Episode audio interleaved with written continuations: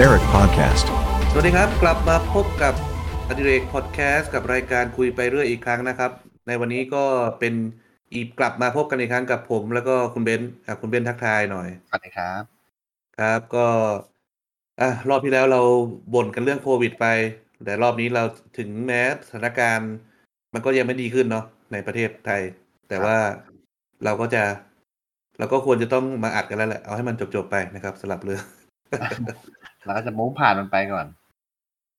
แต่ในช่วงจังหวะที่โม้ผ่านกันไปคุณเบนก็ดวงซวยใช่ไหมครับก็ประมาณนั้นครับกลายเป็นสัมผัสผู้มีความเสี่ยงติดเชื้อโควิดครับโดยที่ตอนนี้ยังไม่ได้วัคซีนเลยสักเข็มก็นั่นแหละครับก็ไม่ใช่คุณคนเดียวหรอกก็มีคนเผชิญชะตากรรมสถานการณ์นี้หลายคนเนาะแล้วก็แล้วนี่คุณไปคือประมาณว่าคุณไปสัมผัสคนที่ไปพบปะกับคนที่ติดโควิดมาหรือครับหรือว่าเป็นมือสองมือสามมือสามครับมือสามอ๋อประมาณว่าคนที่ไปใกล้ชิดคนที่ติดโควิดแล้วมาพบปะกับคุณประมาณนั้นใช่ครับใช่เอาละก็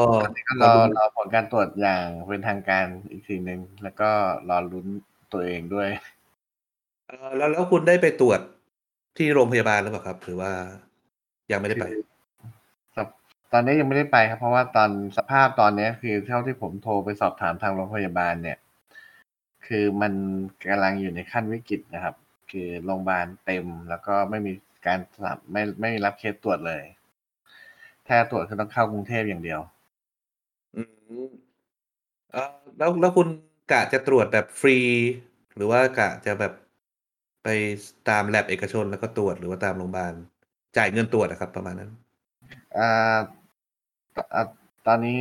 แม้แต่เงินตรวจก็ยังไม่มีเลยครับคุณปาร์ค คือถามว่าจะเอายังไงให้รอดดีครับเพราะว่าคือรายได้ไม่มีแล้วก็ยังมีรายจ่ายทุกอย่างเหมือนเดิมอะไรที่แบบว่านี่ทุกอย่างธนาคารที่บอกว่าจะผ่อนผันให้ก็ไม่ได้ผ่อนจริงๆเพราะว่าธนาคารก็คิดดอกเบี้ยทุกดอกมันดีเหมือนเดิมอยู่ดีก็คือตอนนี้ก็สรุปก็คือคุณเบนซ์เนี่ยก็จะต้องรอได้เข้าไปตรวจเนาะซึ่งก็ไม่รู้ว่าเมื่อไหร่คือตอนนี้ครับคุณปักปัญหาของอันนี้เป็นข้อมูลที่แบบผมก็บางทีผมก็รำคาญเหมือนกันนะเวลาคนที่แบบมีฝ่ายที่กองเชียร์ฝ่ายรัฐบาลหรือว่าอะไรเงี้ยแบบเขาบอกว่ามันก็มีไอ้นี่ช่องทางตรงนี้ผมจะบอกว่าสภาพความเป็นจริงเนี่ยมันไอช่องทางพวกนี้มันใช้งานแทบไม่ได้เลยครับคุณปักมันยากไปหมดเลยคือแม้แต่การตรวจเนี่ยคือถ้าคุณไม่ได้สัมผัสชิดจริงๆอ่ะหรือว่าอะไรเงี้ยคือหรือว่าไม่มีกะคือมันต้องส่งเรื่องครับมันต้องส่งเรื่องไปให้ทางสาธารณสุขแล้วก็เขาถึงจะตัดสินใจจะตรวจคุณหรือไม่ตรวจอะไรอย่างเงี้ยครับก็จริงๆเรื่องนี้เป็นเรื่องที่เราเห็นกันได้ทั่วไปเลยเนาะคือแต่พอมาถึงตัวเราเองก็ยิ่งสะท้านใจนะครับเพราะว่าจริงๆในสถานการณ์ในกรุงเทพก็ไม่ได้ดีไปกว่าต่างจังหวัดเท่าไหร่ยิ่งหนักกว่าด้วยซ้ำโดยเฉพาะภาพที่เห็นเมื่อไม่กี่วันที่ผ่านมาที่ว่ามีการเปิดจุดตรวจโควิดฟรีเนาะในกรุงเทพแล้วสิ่งที่เกิดขึ้นก็คือมีประชาชนไปไม่ใช่ยืนรอครับไปนอนรอตากฝนรอเพราะว่าเขาต้องการตรวจเพราะบางคนก็ป่วยแต่ก็มานอนรอตรวจเพราะว่าถ้าเขาไม่ได้รับการตรวจเขาก็ไม่ได้ที่รักษาเนาะหรือบางคนถ้าไม่ไปสัมผัสเป็นจุดเสี่ยงไปอะไรมาแล้วต้องไปตรวจเพื่อไปเป็นใบยืนยันว่าตัวเขาเนี่ยสามารถเข้าไปทำงานได้เนาะหรืออะไรประมาณนี้คนต้องการผลตรวจมีเยอะแต่ว่าจุดตรวจดันน้อยมากครับแล้วเผลอๆมันจะไปติดจากตอนไปตรวจนี่แหละครับใช่ครับแล้วก็อย่างวันนี้วันเมื่อวานหรือไม่ก็วันนี้นะครับที่แบบว่ามีการเปิดให้ฉีดวัคซีนที่ศูนย์ฉีดวัคซีนบางซื่อเนาะแล้วก็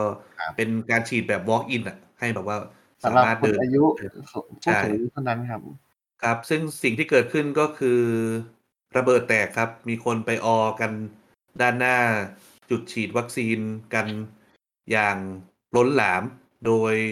ไม่มีการเตรียม การจัดคิวกันอะไรอย่างเป็นระบบนะครับก็สุดท้ายคือคนก็ไปออกันอยู่ตรงนั้นแล้วก็อาจจะเป็นการเกิดคลัสเตอร์ระบาดใหม่อันนี้คุณป้าผมขอ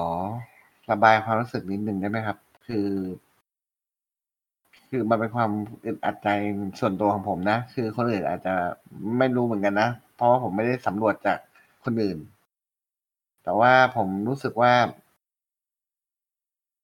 การแก้ปัญหาด้วยระบบการจองอะไรพวกนี้ต่างๆเนี่ยผมรู้สึกว่าผมไม่โอเคกับมันเลยครับคุณปักคือการเขาเรียกว่าไงคุณปักคือถ้ามันจะโอเคกว่านี้ถ้าเขาเปิดให้จองได้เรื่อยๆโดยที่แบบว่าโอเคเขาก็จะรันคิวไปจนถึงคิวเราเมื่อไหร่เราก็ได้เมื่อนั้นนึกออกไหมคุณปักแต่ประเด็นแต่สิ่งที่เกิดขึ้นคือเขาปิดจองแล้วเขาก็บอกว่าเต็มโควต้าแล้วซึ่งผมเชื่อว่าหลายคนน่ะเขายินดีจะรอนะแต่คือพอไปปิดจองหรือว่าอย่างเงี้ยคือเขาก็มันก็โกลาหลนะคุณปักครับมันไม่สามารถคือแล้วเขาจะมั่นใจได้ยังไงว่าเขาจะได้ลงชื่อเมื่อไหร่อะไรยังไงเพราะว่าปิดแบบไม่มีกำหนดนะครับคุณปักครับนั่นแหละครับแล้วคือผมอ่ะก็เป็นเคสที่ตกตรงนั้นด้วยผมไม่สามารถจองผ่านแอปพลิเคชันอะไรพวกนี้ได้เขาบอกว่าผมไม่มีข้อมูลในระบบแล้วคือผมก็ต้องไปที่โรงพยาบาลเท่านั้นคราวนี้พอตอนนั้นนะผมก็เลยโอเคโรงพยาบาลผมเนี่ยเท่าที่ฟังข่าวจากคนที่เขาทำงานในโรงพยาบาลเนี่ยเขาบอกว่าที่โรงพยาบาลเนี่ยค่อนข้างน่ากลัวเพราะมีการระบาดในวอร์ดอะไรเงี้ยผมก็เลยไม่ได้ไปลงชื่อที่โรงพยาบาลเพราะว่าคนมันแน่นมากอะไรเงี้ยก็เลยหวังว่าจะหามีช่องทางอื่นในการลงแต่มันวืดหมดเลยครับคือมันเต็มโควต้ามันเต็มหมดเลยการจองอ่ะก็เลยเป็นเหตุผลในเทปที่แล้วที่สุดท้ายคุณตัดสินใจเลือกซื้อวัคซีนดีกว่าใช่นะครับใช่แล้วคราวนี้คือดูทรงแล้ววัคซีนก็น่าจะมาประมาณปลายปีหรือไม่ก็ปีหน้าครับผมอาจจะติดโควิดก่อนคือผมก็ไม่คิดเหมือนกันว่าวันนี้มันจะมาเร็วขนาดนี้วันที่ผมมีความเสี่ยงในการเป็นผู้ติดสัมผัสผู้มีความเสี่ยงอันที่จริงไม่ใช่เรื่องแปลกนะครับผมก็อย่างที่ผมพูดไปใน EP ที่แล้วก็คือในท้ายที่สุดแล้วเนี่ยโควิดมันก็จะกระจายไปทั่วแหละมันหยุดไม่ได้หรอกเราสักจุดนึงเราก็ต้องเป็นคนที่เสี่ยงที่จะติดเพราะว่าเนื่องจากการกระจายตัวของเชื้อโควิดมันกระจายง่ายเนาะมันติดกันง่ายสุดท้ายคุณก็เป็นหนึ่งในกลุ่มเสี่ยงที่จะติดแล้วก็ต้องมากักตัวอันนี้มันหรือว่าแม้กระทั่งจะต้องติดเองในท้ายที่สุดดังนั้นก็แน่นอนว่าวิธีการเอาตัวรอดที่ดีที่สุดก็คือต้องมีการฉีดวัคซีนเนาะแต่ว่าก็นั่นแหละอย่างที่เห็นว่าการกระจายการเลือกซื้อวัคซีนการอะไรของบ้านเราตอนนี้ไม่เกี่ยวแล้วครับว่าเป็นซิโนแวคเป็นไฟเซอร์เป็นโมเดอร์นาเป็นแอสตราเซเนกาจอห์นสันโนวาแวคหรือสปุตนิกวีอะไรก็ช่างไม่เกี่ยวละมันอยู่ที่ว่าเอามาให้ฉีดก่อนเถอะตอนนี้นะครับก็คือตอนคุณปักคือแม้แต่จะฉีดซิโนแวคอะคุณปักคือจังหวัดผมยังไม่มีให้ฉีดเลยนะครับนั่นแหละครับเรื่องนี้เป็นเรื่องใหญ่มากกว่าเนาะใหญ่ที่สุดละไม่ใช่เพราะว่าวัคซีนเนี่ยมันถูกเทไปในจังหวัดใดจังหวัดหนึ่งนะครับแล้วคือตามต่างจังหวัดเนี่ยผมบอกเลยนะครับคนที่ไม่ได้สักเข็มเลยเนี่ยเยอะมากใช่ครับเพราะว่ามีการเทมันมีการดิสทริบิวต์การกระจายวัคซีนไปในจุดที่เป็นพื้นที่สีแดงเนาะแล้วปัจจุบันพื้นที่สีแดงที่เขาว่าเนี่ยไม่รู้เขาใช้อัตราวัดอะไรมันแดงไปทั่วแล้วนะครับก็ครับแล้วอย่างที่รู้การโควิดมันกระจายตัวเร็วมันแพร่เร็วนะครับครับอย่างเคสที่จังหวัดของผมเนี่ยคือ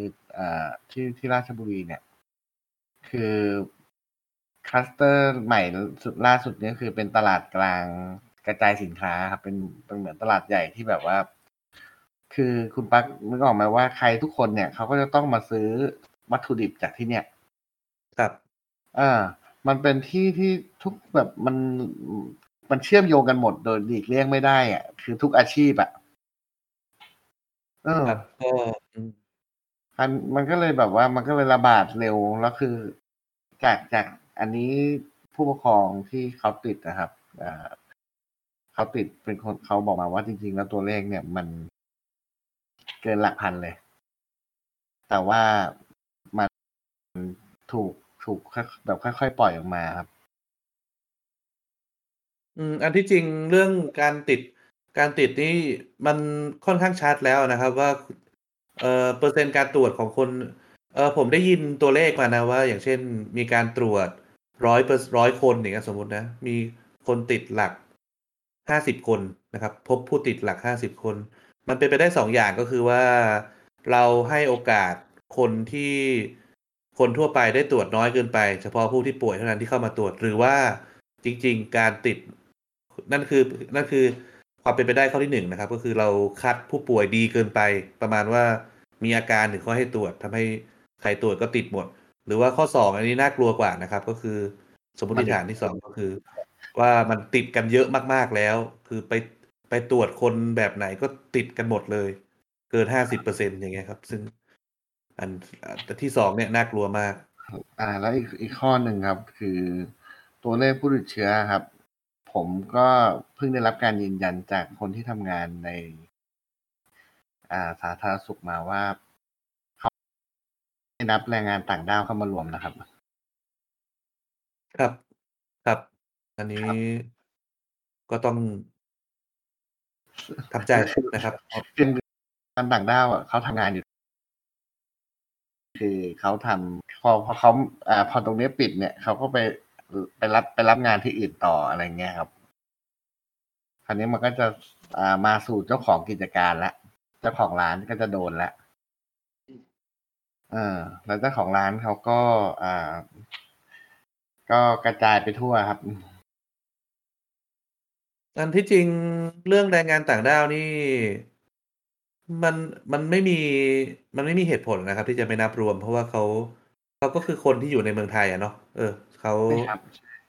มันควรจะมีมาตรการที่ชัดเจนอย่าทำเป็นไม่เห็นน่ะใช่ครับก็ถ้าหรือว่าถ้าคุณอยากจะนับรวมเป็นอีกแคตตากรีนึงก็เรื่องของคุณก็นับไปอะไรเงี้ยครับแต่ว่าต้องมีผลมาแสดงอะไรให้ดูด้วยใช่แต่ตัวเลขตอนนี้มันไม่มีครับปั๊บแล้วก็ไม่มีครับเรื่องนี้กันเลยก็เป็นที่รู้กันแล้วเนาะว่าตอนนี้สถานการณ์ในประเทศไทยอยู่ในจุดวิกฤตแล้วนะครับทั้งเรื่องการบริหารทั้งเรื่องเศรษฐกิจทั้งเรื่องสาธารณสุขที่เตียงก็เริ่มไม่ใช่เริ่มแล้วแหละไม่พอแล้วแหละทั้งเรื่องการตรวจที่ไร้ซึ่งนโยบายที่ชัดเจนที่ต้องการการตัดสินใจอย่างเร่งด่วนนะครับอย่างเช่นตอนนี้คนมันตรวจไม่พอเนาะก็ควรจะเปิดจุดตรวจให้มันเพิ่มขึ้นแล้วก็แทนที่จะเปิดตรวจเฉพาะแบบเขาเรียกอะไรนะ CRP อะไรเนี่ยครับ PC CPR อะไรเนี่ยที่แบบเป็นการตรวจแบบละเอียดที่ต้องจะรู้ผลในวัน2วันเนี่ยก็ควรจะให้มีการตรวจแบบ Swab Test หรือ Rapid Test อะไรพวกนี้ได้แล้วถ้าคุณอ้างว่าคนที่คุณไม่อยากให้เทสคิดไปกับประชาชนทั่วไปเพราะว่าเขาอาจใช้ผิดวิธีแล้วได้ผลไม่ตรงเป้าอะไรเนี่ยคุณก็ควรจะเปิดจุดตรวจให้มันทั่วไปหมดโดยแล้วก็ให้เฉพาะคนที่ฝึกฝนมาเนี่ยเป็นผู้ตรวจซึ่งไอการตรวจ Swab Test มันไม่ยากอยู่แล้วนะครับมันเป็นอะไรง่ายๆแค่เอาสำลีแยงจมูกเอาแล้วก็เอามาจุ่มน้ำจากนั้นก็เทลงเพลทเทลงจานเพื่อดูว่ามันมีเชื้อไหมแค่นั้นเองครับก็คือยังไงก็ต้องทำให้การตรวจมันเข้าถึงง่ายกว่านี้ครับเพราะว่ายิ่งตรวจเยอะก็ยิ่งเจอโรคเยอะครับร้านขายยาเขาทำก็ยังได้นะครับใช่ครับให้เป็นเภสัชกรเป็นผู้ฝึกก็ได้ผมไม่อยากพูดถึงประเทศเยอรมันมาเปรียบเทียบนะเพราะว่าตอนนี้มันไม่มีประโยชน์อะไรที่จะเปรียบเทียบแล้วนะครับมันมาถึงจุดที่ว่าต้องการให้ผู้รับผิดชอบหรือทางรัฐไทยตัดสินใจอะไรบางอย่างแล้วแหละทำอะไรให้มันต้องเปลี่ยนรูปแบบการทำงานโดยสิ้นเชิงครับซึ่งก็ไม่น่าจะเกิดขึ้นดังนั้นก็เป็นเรื่องของประชาชนที่ต้องเรียกร้องกันเองครับเรากลับมาเข้าเรื่องของเรากันดีกว่าครับคุณปักเพราะว่าผมตอนนี้ผมไม่มีกระติดกระใจที่จะทำงานหรือจะแบบว่าอะไรเลยก็เลยแบบคิดว่ามาท็อปเบาๆผ่อนคลายบ้างดีกว่าเรื่องโควิดเรื่องความเครียดมันทะลักทะลวงเข้ามาสิ่งหนึ่งที่เป็นทางออกของเราไม่ว่าจะวัยเด็กวัยนี้ก็คือการเล่นเกมนะครับนี่ผมพยายามโยงแล้วครับ ใช่ครับเราจะโดดเข้าเรื่องท็อปิกเกมกันเลยนะครับก็เดี๋ยวผมขอพูดชื่อเอพิโซดพูดชื่อตอนซีรีส์ของเราอีกครั้งก็คือ IT Lifestyle ของเด็ก Gen Y นะครับตอนแรกเราพูดกันไปถึงเรื่องของโทรศัพท์มือถือเนาะจากนั้นก็เป็นเรื่องคอมพิวเตอร์เครื่องคอมต่างๆที่เรามีแล้วก็เราก็อีก EP นึงถัดมาเราก็พูดถึงเรื่องของอินเทอร์เน็ตที่ว่าสมัยนั้นอินเทอร์เน็ตเข้ามามีผลหรือว่ามันมีไฮไลท์อะไรบ้างในเรื่องของโลกอินเทอร์เน็ตแล้ววันนี้เป็นปิดท้ายนะครับเราจะมาพูดถึงเรื่องของเกมผมถามคุณเบนซ์คำถามแรกเลยก็คือคุณเบนซ์ได้เล่นเกมคอนโซลเครื่องแรกคือเครื่องไหนครับเครื่องFamicom ครับFamily หรือเปล่า Family ถ้าเป็นประเทศไทยเนี่ยคือเขาเปลี่ยนชื่อเป็น Family ครับแต่ว่าถ้าเป็นชื่อสากลนี้ก็จะเรียก Famicom โอเคครับเหมือนผมเลยผมรู้สึกผมได้ไปเล่นของ Sega สักอันนึงแต่เป็นของยากนะครับแต่ว่าอันที่แบบว่ามีติดบ้านอันแรกเลยเนี่ยก็เป็น Famicom เหมือนกันปกติแล้วคือเครื่องเกมยุคนั้นนะครับมันไม่ใช่ว่าจะเป็นของที่มีกันได้ทุกบ้านนึกออกไหมเพราะราคาในยุคนั้นมันก็ค่อนข้างแพงอะไรเงี้ยครับไม่ใช่แค่ราคาด้วยความการที่จะรบเร้าให้ผู้ปกครองจะตัดสินใจซื้อเกมพวกนี้เนี่ยมันยากเนาะมันไม่เหมือนคอมพิวเตอร์ที่แบบว่าใช้งานได้หลากหลายในปัจจุบันนี่ใครๆก็ซื้อสมาร์ทโฟนให้ลูกใช้อะไรเงี้ยเพราะว่ามันเห็นความจำเป็นไงครับแต่ว่าเล่นเกมจะซื้อให้ทำไมใช่มันเป็นจะมีคนคิดอย่างนี้คือผมโชคดีที่ว่าพ่อผมลั่นไว้ว่าถ้าผมได้ที่หนึ่งเขาจะซื้อให้อ๋อคุณเบนสอบได้ที่หนึ่งเหรอครับใช่ครับใช่คือจากที่12มาได้ที่หนึ่งเขาก็เลยซื้อให้คือคุณจงใจให้ได้ที่12ก่อนใช่ไหมครับเพื่อว่าจะไปสร้างเงื่อนไขคือผมบอกตรงๆเลยครับผมก็ไม่รู้ผมได้ที่1มาได้ยังไงครับสงสัยคนที่เขาอันลำดีกับผมนี่เขาน่าจะท้องเสียสอบครับหรือว่าคุณไปวางยาที่1ถึงที่11ไว้ในวันผมวางยาถ่ายไว้ในอาหารกลางวันโรงเรียนครับไปแอบทำให้ไฟตู้น้ำลัดวงจรนะครับ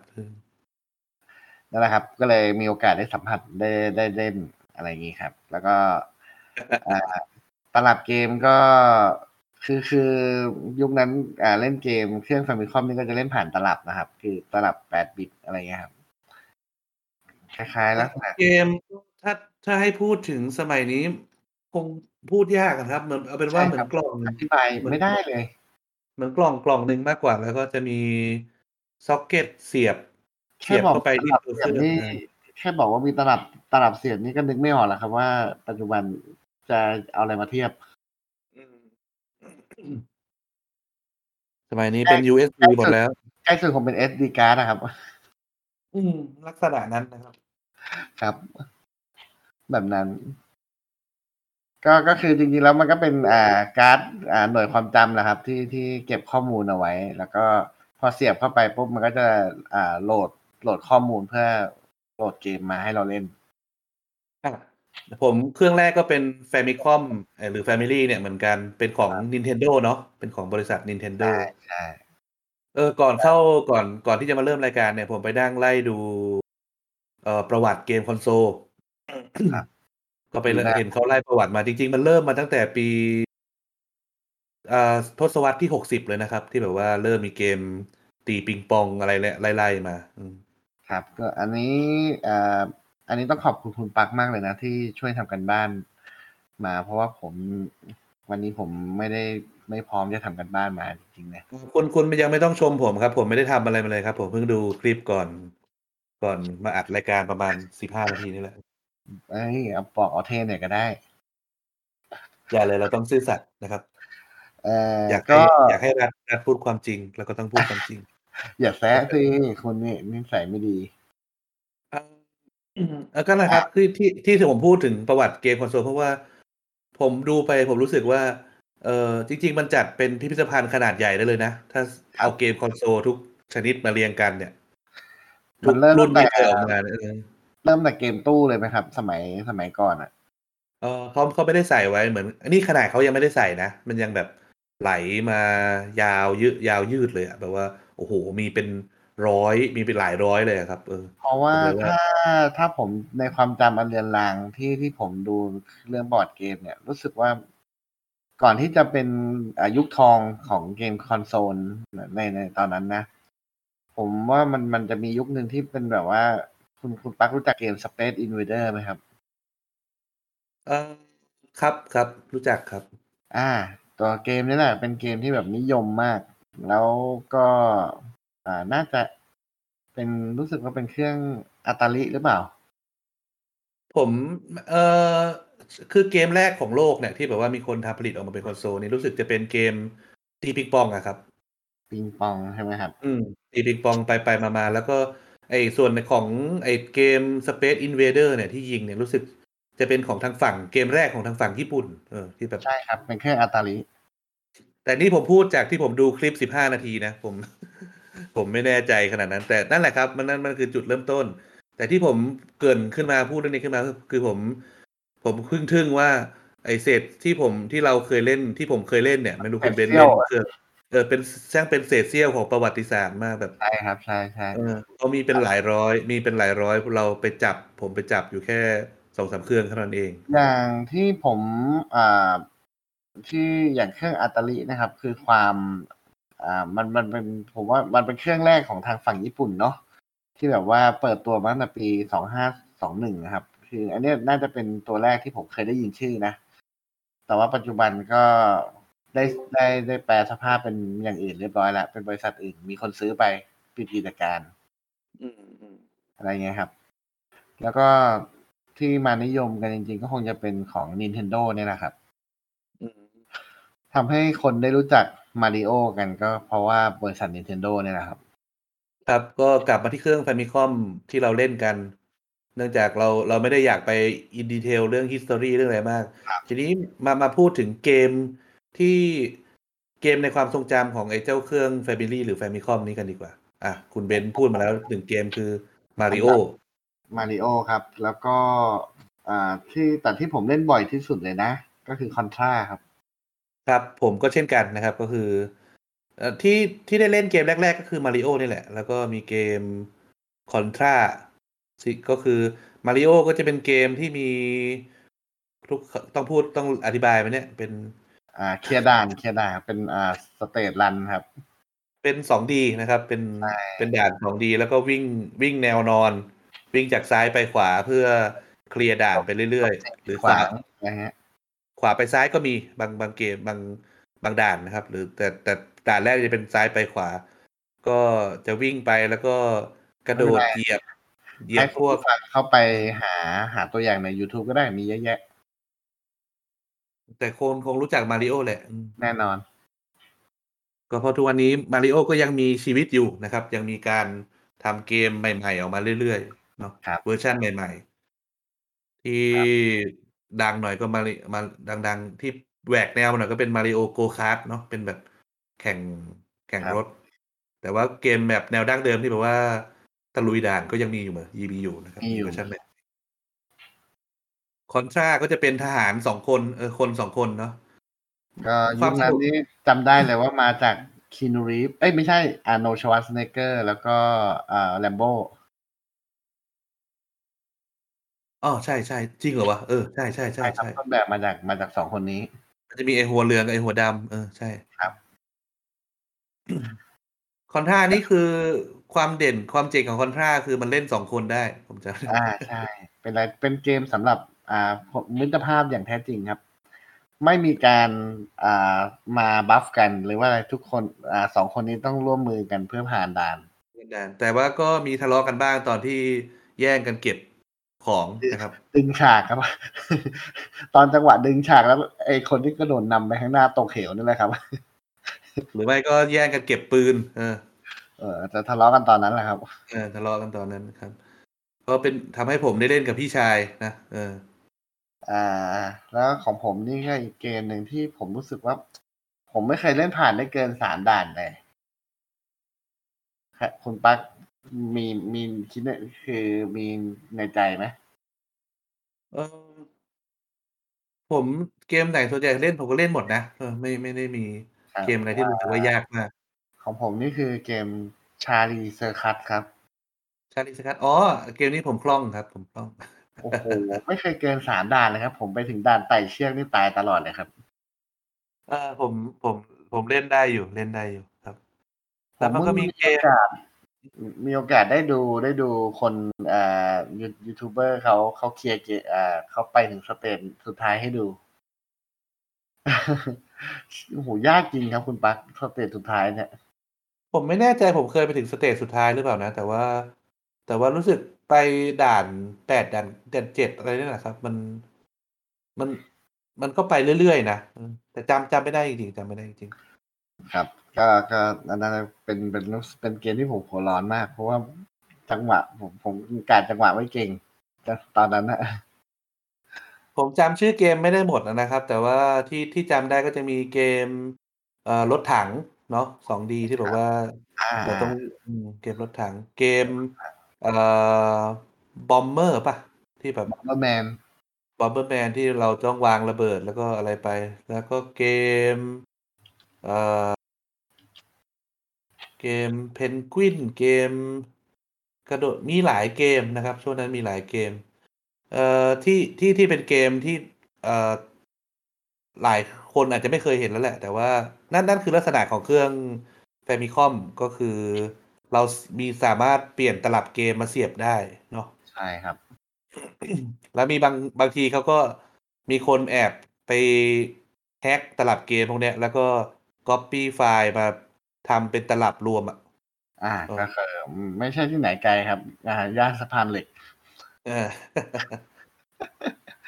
ไม่รู้ว่าทำที่เมืองจีนหรือว่าทำที่ไทยนี่แหละผมไม่แน่ใจนะหรือว่าผมว่าน่าจะมาจากจีนนะครับแต่ว่าสุดท้ายแล้วคือ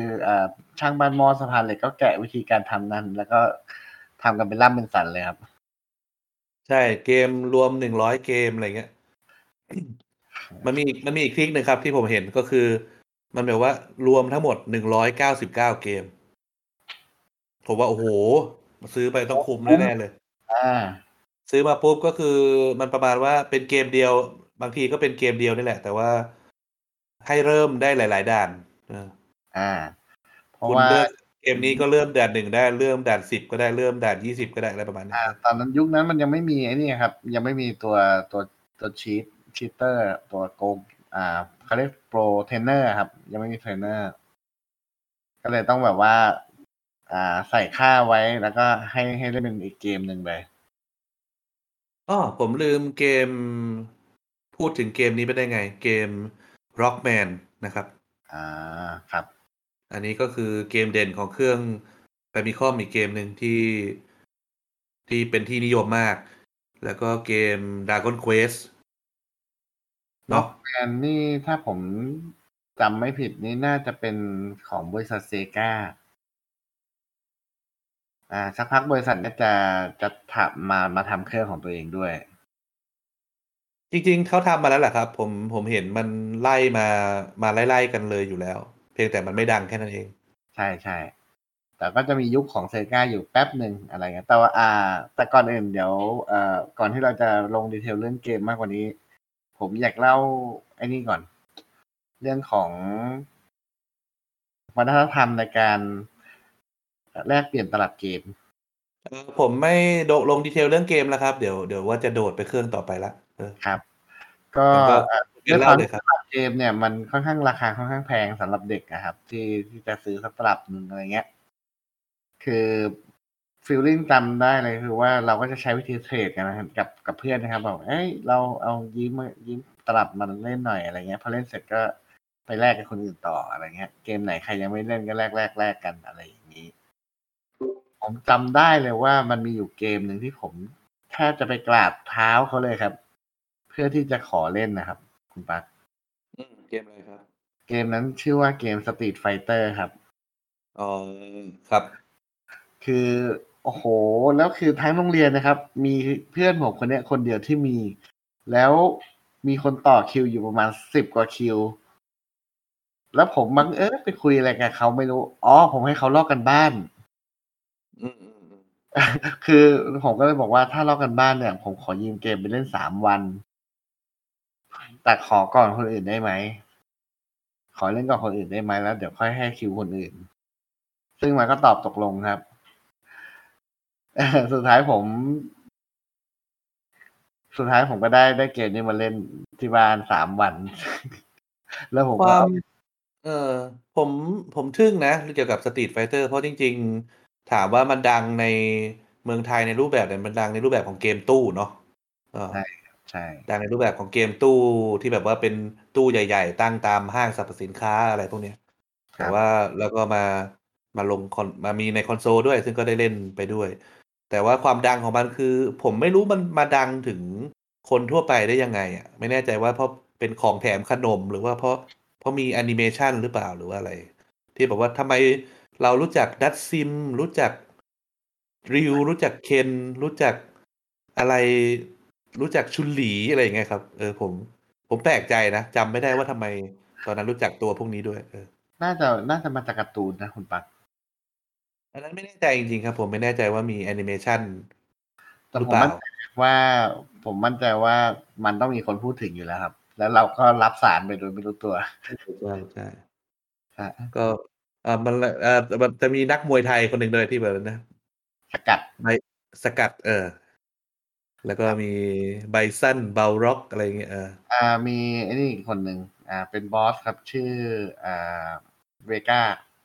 ใช่เป็นคนไทยเหมือนกันคือแต่ใน Street Fighter เนี่ยที่ดังในเมืองไทยเนี่ยเพราะว่ามันมีคนไทยถึง2คนแล้วเป็นตัวกลุ่มทั้งคู่เลย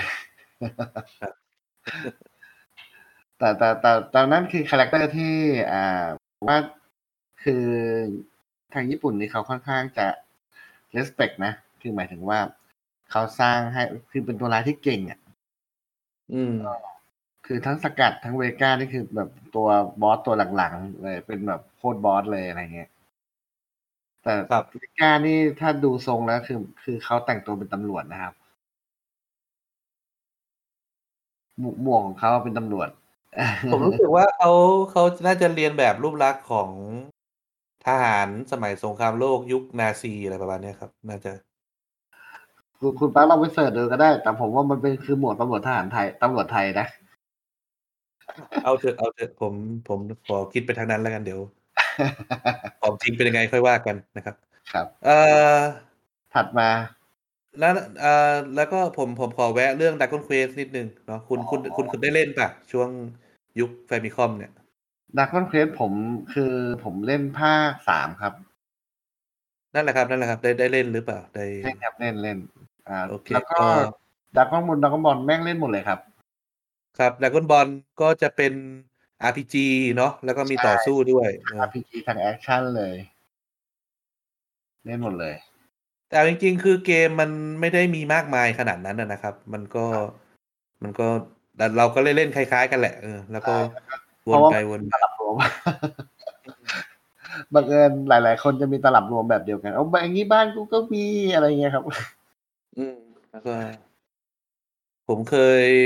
ง้อพ่ออยากเล่นเกม Rockman แล้วตอนนั้นสมัยนั้นผมเรียกเกมมนุษย์อวกาศเกมมนุษย์อวกาศผมก็เล่นใส่หมวกนะเอามาพอได้มาจริงก็พี่ชายผมเล่นผมนั่งดูส่วนใหญ่จะเป็นอีรอบนี้ซะมากกว่าครับเกมที่ผมแวะมาเกม Dragon Quest คือตอนนั้นการจดสูตรเซฟเป็นอะไรที่สุดยอดมากนะครับก็คือ Dragon Quest มันไม่ใช่เซฟแล้วเซฟเลยนะมันจะพอเรากดเซฟปุ๊บมันจะให้ตัวอักษรภาษาญี่ปุ่นมาประมาณ80กว่าตัวฮะแล้วเราก็ต้องจดตัวอักษรเหล่านั้นให้หมดเพื่อถึงเวลาโหลดอีกครั้งมันจะได้โหลดกลับมันจุดที่เราอยู่ได้นะครับมันก็คืออารมณ์ส่งโค้ดตรงนั้นส่งโค้ดมาให้จดโค้ดแล้วเป็นดันเป็นภาษาญี่ปุ่นด้วยผมเชื่อสกิลในตอนเด็กมากเลยคือแบบว่าผมไม่เข้าใจเลยว่าผม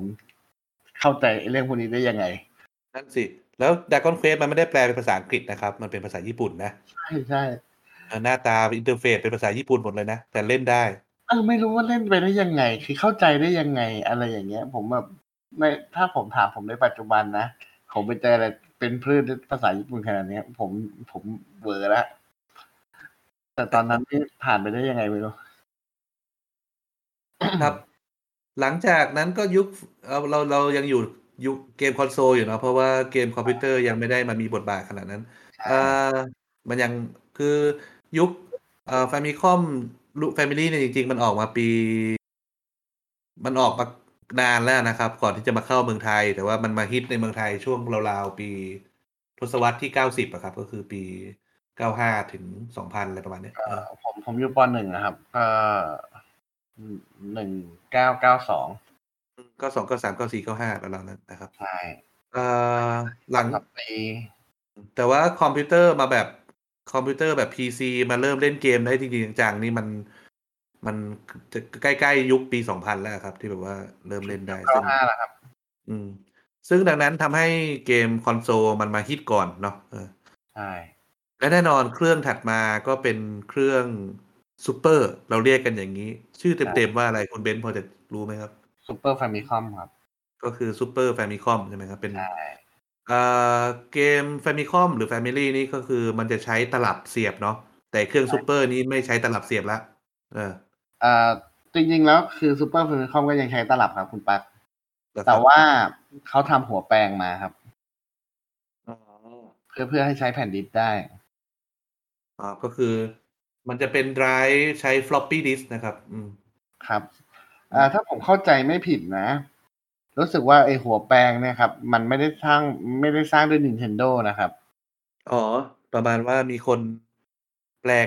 ทำมาทีหลังเองใช่ก็คือมันเป็นตลับฐานข้างล่างเป็นตลับครับแล้วก็ข้างบนเป็นตัวอ่านแผ่นดิสครับครับครับแล้วทีนี้มันได้รับความนิยมมากเพราะว่าแผ่นดิสเนี่ยมันก๊อปเกมง่าย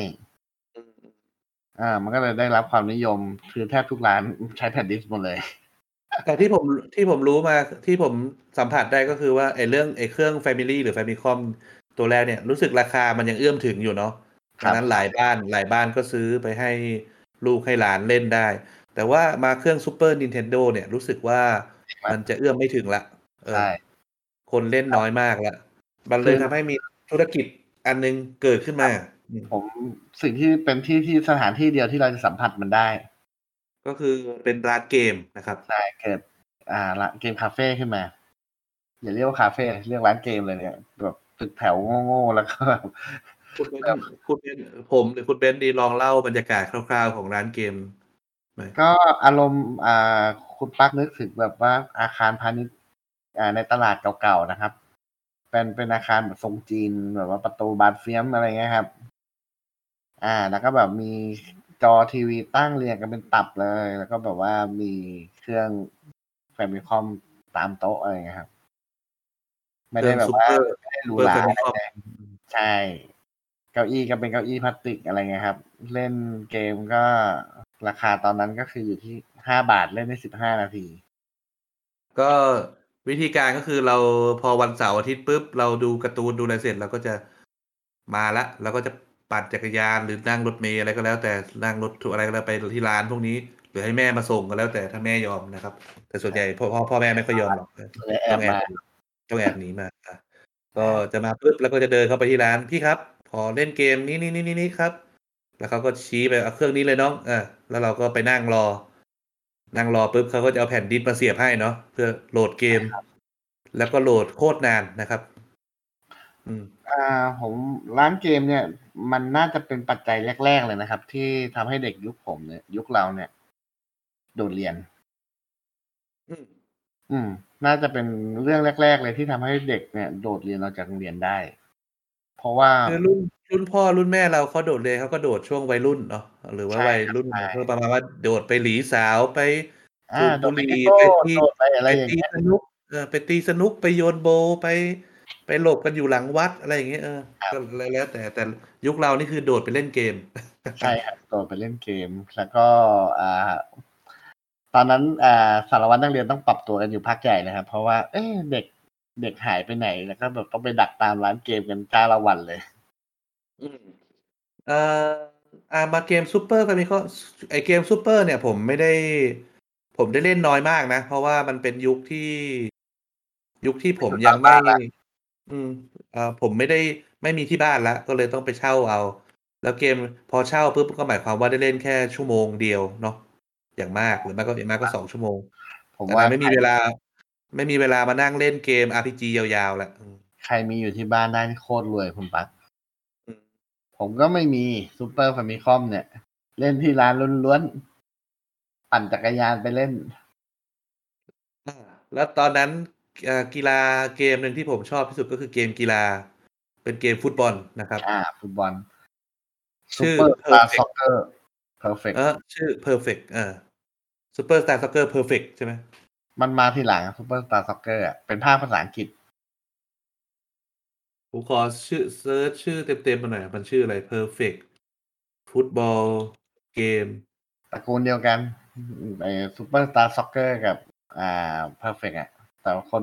แต่ที่มาร้านเกมในบ้านเราเนี่ยส่วนใหญ่จะได้ยินชื่อ Perfect ก่อนใครก็จะเรียกว่า Perfect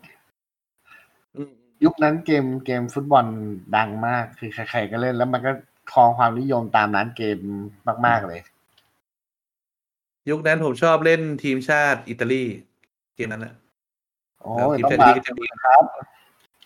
ผมเล่นอะไรนะเบนิโตคาร์โบเน่ผมชอบเล่นเพราะว่ามันมีผ้าโพกหัวสีขาวอยู่นะครับใครๆก็เล่นบราซิลกันใช่ไหมคุณปังผมเล่นเยอะใจครับความจำผมเลือนลางมากกับไอ้เกมนี้แต่ว่าจำได้เบนิโตคาร์โบเน่นี่แหละก็ตอนนั้นก็คนก็เล่นเยอะพอๆกับสตรีทไฟเตอร์ครับอัตราครึ่งต่อครึ่งเลยซุปเปอร์สตาร์ซ็อกเกอร์กับสตรีทไฟเตอร์เนี่ยเบนิโตคาร์โบเน่เป็นนักฟุตบอลอิตาลีโอเคครับนั่นก็คือเครื่องซูเปอร์ความทรงจำไม่เยอะมากนะแต่ว่ามันเป็นจุดแรกๆที่แบบว่าไปเล่นเกมที่ร้านแล้วแหละที่ไปเล่นตามบ้านแล้วตอนเรียนครั้งแรกก็เพราะว่าไปร้านเกมนะครับเพื่อนพาไปเป็นการประสบการณ์ว่าการโดดเรียนในวัยป .4 ครับเรามาเข้าเครื่องคอนโซลที่ปฏิวัติวงการเกมคอนโซลเลยดีกว่านะครับแล้วเดี๋ยวค่อยสลับไปเกมคอมพิวเตอร์สักพักนึงเนาะก็คือPlayStation นะครับโอ้โหPlayStation กระโดดมากนี่คือถ้าที่ให้เทียบกับในวงการมือถือมันก็คือ iPhone อ่ะเนาะใช่ครับอารมณ์นั้นเลยคือมันเปลี่ยนโลกไปเลยเพราะว่าจากแผ่นดิสระบบแผ่นดิสมาเป็นแผ่น CD-ROM ที่เก็บข้อมูลได้แบบ700 เมกะไบต์ใช่เยอะมากสามารถยัดภาพ3มิติเข้ามาได้มีระบบเสียงอะไรที่มันแบบว่าเป็นเสียงจริงๆที่ไม่ได้เสียงแบบมิดี้เสียงแบบเสียงสังเคราะห์อะไรอย่างเงี้ยแล้วก็มีคัตซีนมีอะไรโหมันการเล่นยกระดับขึ้นทุกอย่างเลยแน่นอนว่าเกมแรกที่หลายๆคนที่ผมหลายๆคนหรือว่าผมเองเนี่ยเล่นใน PlayStation ก็คือ Winningใช่ครับ Winning เป็นเกมฟุตบอลชั้นซ็อกเกอร์ตอนนั้นเรียก Winning ยังไม่มีโปรไม่เข้าใจว่าทำไมมันต้องมี2ชื่อมาตลอดเลย2ชื่อในตลาด2ตลาดครับใช่ทั้งในมันก็เหมือนกันก็ไม่แน่นะครับบางทีคือ Winning อาจจะมีถ้าไปตามโลกตะวันตกมันอาจจะมีคนถือลิขสิทธิ์อยู่แล้วไงชื่อ Winning อ่ะก็เลยต้องเปลี่ยนชื่อมันเหมือนวง X ญี่ปุ่นนะครับอยู่ที่ญี่ปุ่นเนี่ยชื่อวง X แต่ว่าพอไปตลาดโลกเลยต้องเปลี่ยนชื่อเป็นวง X ญี่ปุ่นเพราะว่ามันมีคนใช้ชื่อวง X ไปแล้วอย่างตอนWinning นี่ผมเจอกับไอ้นี่มาก่อนคือบ้านเพื่อนผมตอนนั้นน่าจะประมาณม .1 ใช่ม.1 คือเพื่อนมีเครื่อง PlayStation อยู่ที่บ้านว้าวมากแล้วก็รู้สึกว่าช่วงอายุของ PlayStation นี่ค่อนข้างยาวนะคุณปั๊กมันจะกินเวลาประมาณ1ครับต้องใช้ PlayStation ต้องเจาะจงว่า Play 1มันค่อนข้างยาวเพราะว่าผมจำได้ว่าแม้แต่ตอนผมอยู่มัธยมปลายเนี่ยยังเป็นสิ่งที่คนหลายๆคนยังอยากเป็นเจ้าของอยู่เลย แต่ผมเห็นครั้งแรกนี่น่าจะประมาณม .1 ม .2 อะไรอย่างงี้ก็เลยผมเห็นครั้งแรกตอนป .5 ป .6 มั้งก็คือมันยังไม่มาฮิตในระดับร้านนะครับประมาณว่ามีคนรู้จักที่เขาลงทุนซื้อมาก็เลยได้ไปนั่งเล่นแล้วเกมแรกที่เล่นคือที่ได้เล่นตอนนั้นคือ FIFA แต่ว่าเกมที่แรกที่เลือกเล่นเองนี่คือ Winning อยู่ละก็คือไปนั่งร้านเกมแล้วก็ขอเล่นเกมฟุตบอลผมกับพี่ชายนี่ FIFA นี่แต่ FIFA ที่ผมว่าผมเล่นนะ FIFA 97ครับเป็นโหเป็นเหลี่ยมตอนนั้นแมนยูนี่คือแบบยังไม่ใช่อาแจกอันดับ1ของโลกที่มาจากอัมสเตอร์ดัมตอนนั้นก็เป็นอะไรที่สนุกสนานกันเนาะแต่ว่ารู้สึกว่าในตลาดวัยรุ่นเนี่ยในเมืองไทยตอนนั้นWinning จะมาแรงกว่านะครับมันดูสนุกกว่าเพราะ FIFA ตอนนั้นปัญหาช่วงนั้นคือมันโอเวอร์ไปมันเหมือนมันมีบั๊กที่สามารถทำให้เราทำอะไรแปลกๆได้เยอะใช่วิ่งไปสไลด์กว่าแต่ Winning ก็ไม่ใช่ไม่มีบั๊ก Winning ก็มีบั๊กคือชิง 1-2 นะครับโอ้โหขาตายกันทุกคนชิง 1-2 ก็คือกองหลังถ้ากดชิง 1-2 คือกองหลังจะไม่ขยับนะครับก็ยังไงก็หลุดยังไงก็หลุดยิงกันเป็น10 1-2ล้วนแล้วก็ต้องเอาตัวกองหน้าสปีดเร็วๆเนาะมาไว้ด้านจะไม่ใช่กองหน้าก็ได้ใครก็ได้ที่สปีดเร็วๆมาไว้ด้านหน้าเอาเลยเห็นโรเบิร์โต้คาร์ลอสเป็นกองหน้า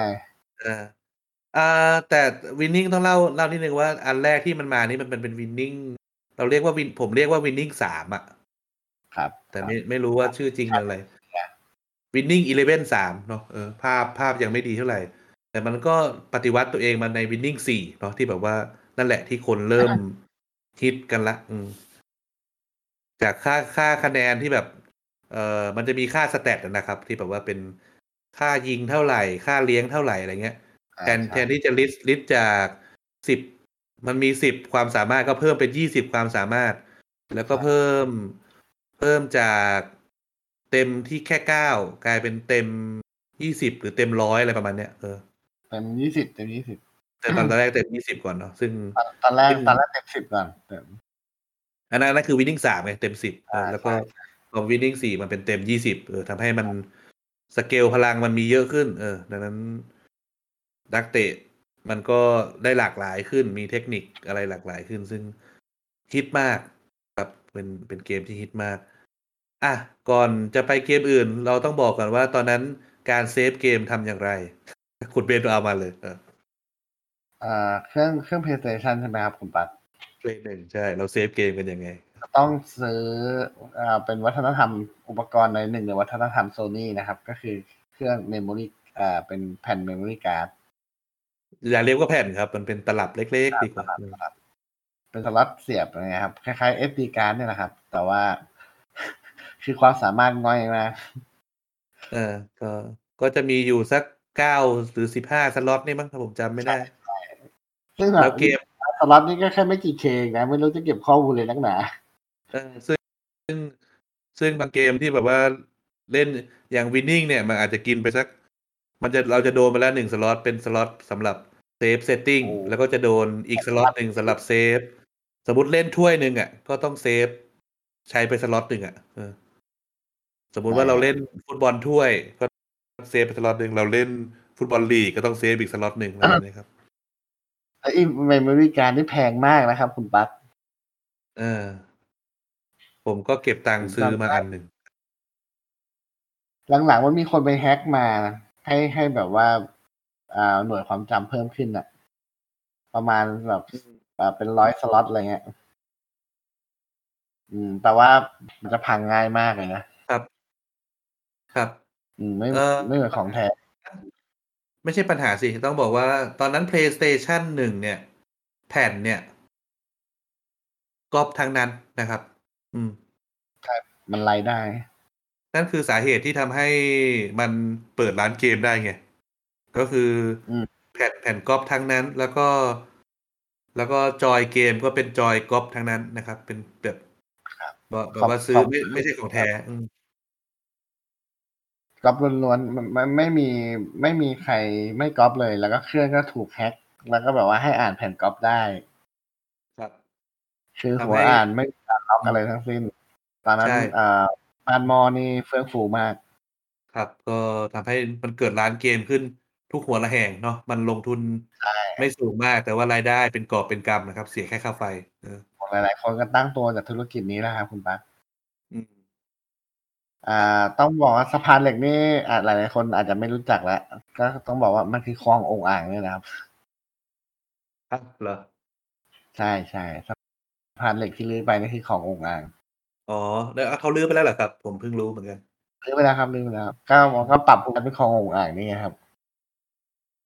ที่น้ำดื่มกินได้นะไม่ใช่ตอนแรกเมื่อก่อนสะพานเหล็กอ่ะเขาไอ้นี่ไงเขาไปเอาเหล็กไปปูบนคลองนั่นแหละแล้วก็แบบขายของกันอยู่บนคลองนั่นแหละเราก็เดินไปบนคลองนั่นแหละเดินช้อปปิ้งกันบนคลองอ่ะไม่รู้ตัวหรอกผมก็ไปเดินตอนเด็กอ่ะผมไม่รู้ว่าเนี่ยนี่เรากำลังเดินอยู่บนคลองเหรอเนี่ยตอนที่เขานั่นก็คือคลององอ่างไม่ใช่นั่นก็คือ Winning Eleven มาพูดถึงเกมอื่นกันบ้างคุณเป็นเริ่มก่อนเลยเกมอื่นที่อยากเนี่ยที่อยากรำลึกความหลังตอนนั้นที่เล่นบน PlayStation ครับ Resident Evil ใช่ไหมครับครับผมเป็นเกมที่ผมรู้สึกว่า ผมไม่กล้าเล่นเองคือเป็นเกมที่ผมแบบ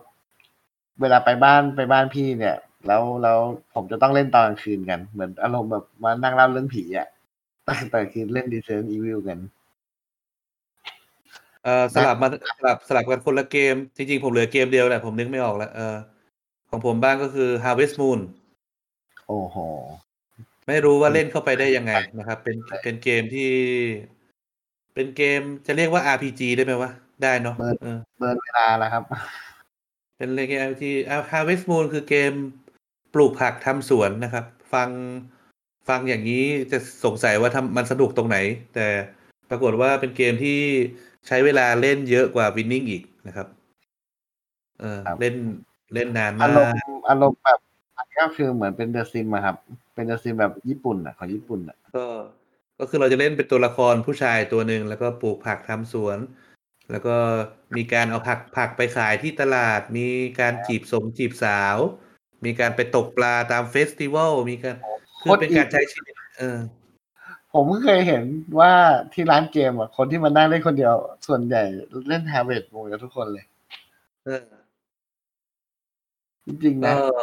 เพิ่มแบบนั่งอะไรของมันก็ไม่รู้จริงๆมีเกมหนึ่งที่ดังนะแต่ว่าผมไม่ได้เล่นก็คือ Final นะครับเดี๋ยว Final เดี๋ยวผมพูดเองก็ได้จะไว้พูดตอนนี้หรือว่าไว้พูดทีหลังครับหรือมันจะมีช่วงให้พูดอีกมั้ยเอาเลยครับก็Final Fantasy จากเครื่อง Famicom เนี่ยมันก็เป็นซีรีส์ที่แบบว่าชื่อดังแล้วคราวนี้พอมาอยู่ใน PlayStation 1 ก็คือเป็นภาคที่7 Final Fantasy 7เป็นอะไรที่แบบว่าโอ้โหคนกรี๊ดกราดมากเพราะมันเป็น3มิติแล้วก็แบบมีโลกที่แบบว่าค่อนข้างกว้างแล้วเราก็แบบว่าสามารถเดินบนโลกแบบท่องไปบนโลกกว้างได้อะไรเงี้ยครับคุณปั๊กครับคือมันสำรวจมันได้สำรวจได้เดินทางไปในแมปตรงนั้นตรงนี้มันเหมือนคอนเซ็ปต์โลก Open World แบบใน Red Dead Redemption นะครับคุณปาครับนั่นแหละแล้วคือเราได้แบบว่าไปทำเควสมีของที่ซ่อนอยู่ในสเตจในฉากอะไรเงี้ยที่เราจะต้องแบบผมเพื่อนผมเนี่ยเข้าเส้นมากขนาดแบบว่าทำเก็บของจนแบบครบทุกอย่างครบทุกไอเทมเคลียร์ทุกเควสอะไรเงี้ยมันมีคนแบบอาการหนักขนาดนั้นเลยซึ่งแบบผมคือพอผมจบเรื่องผมก็พอละ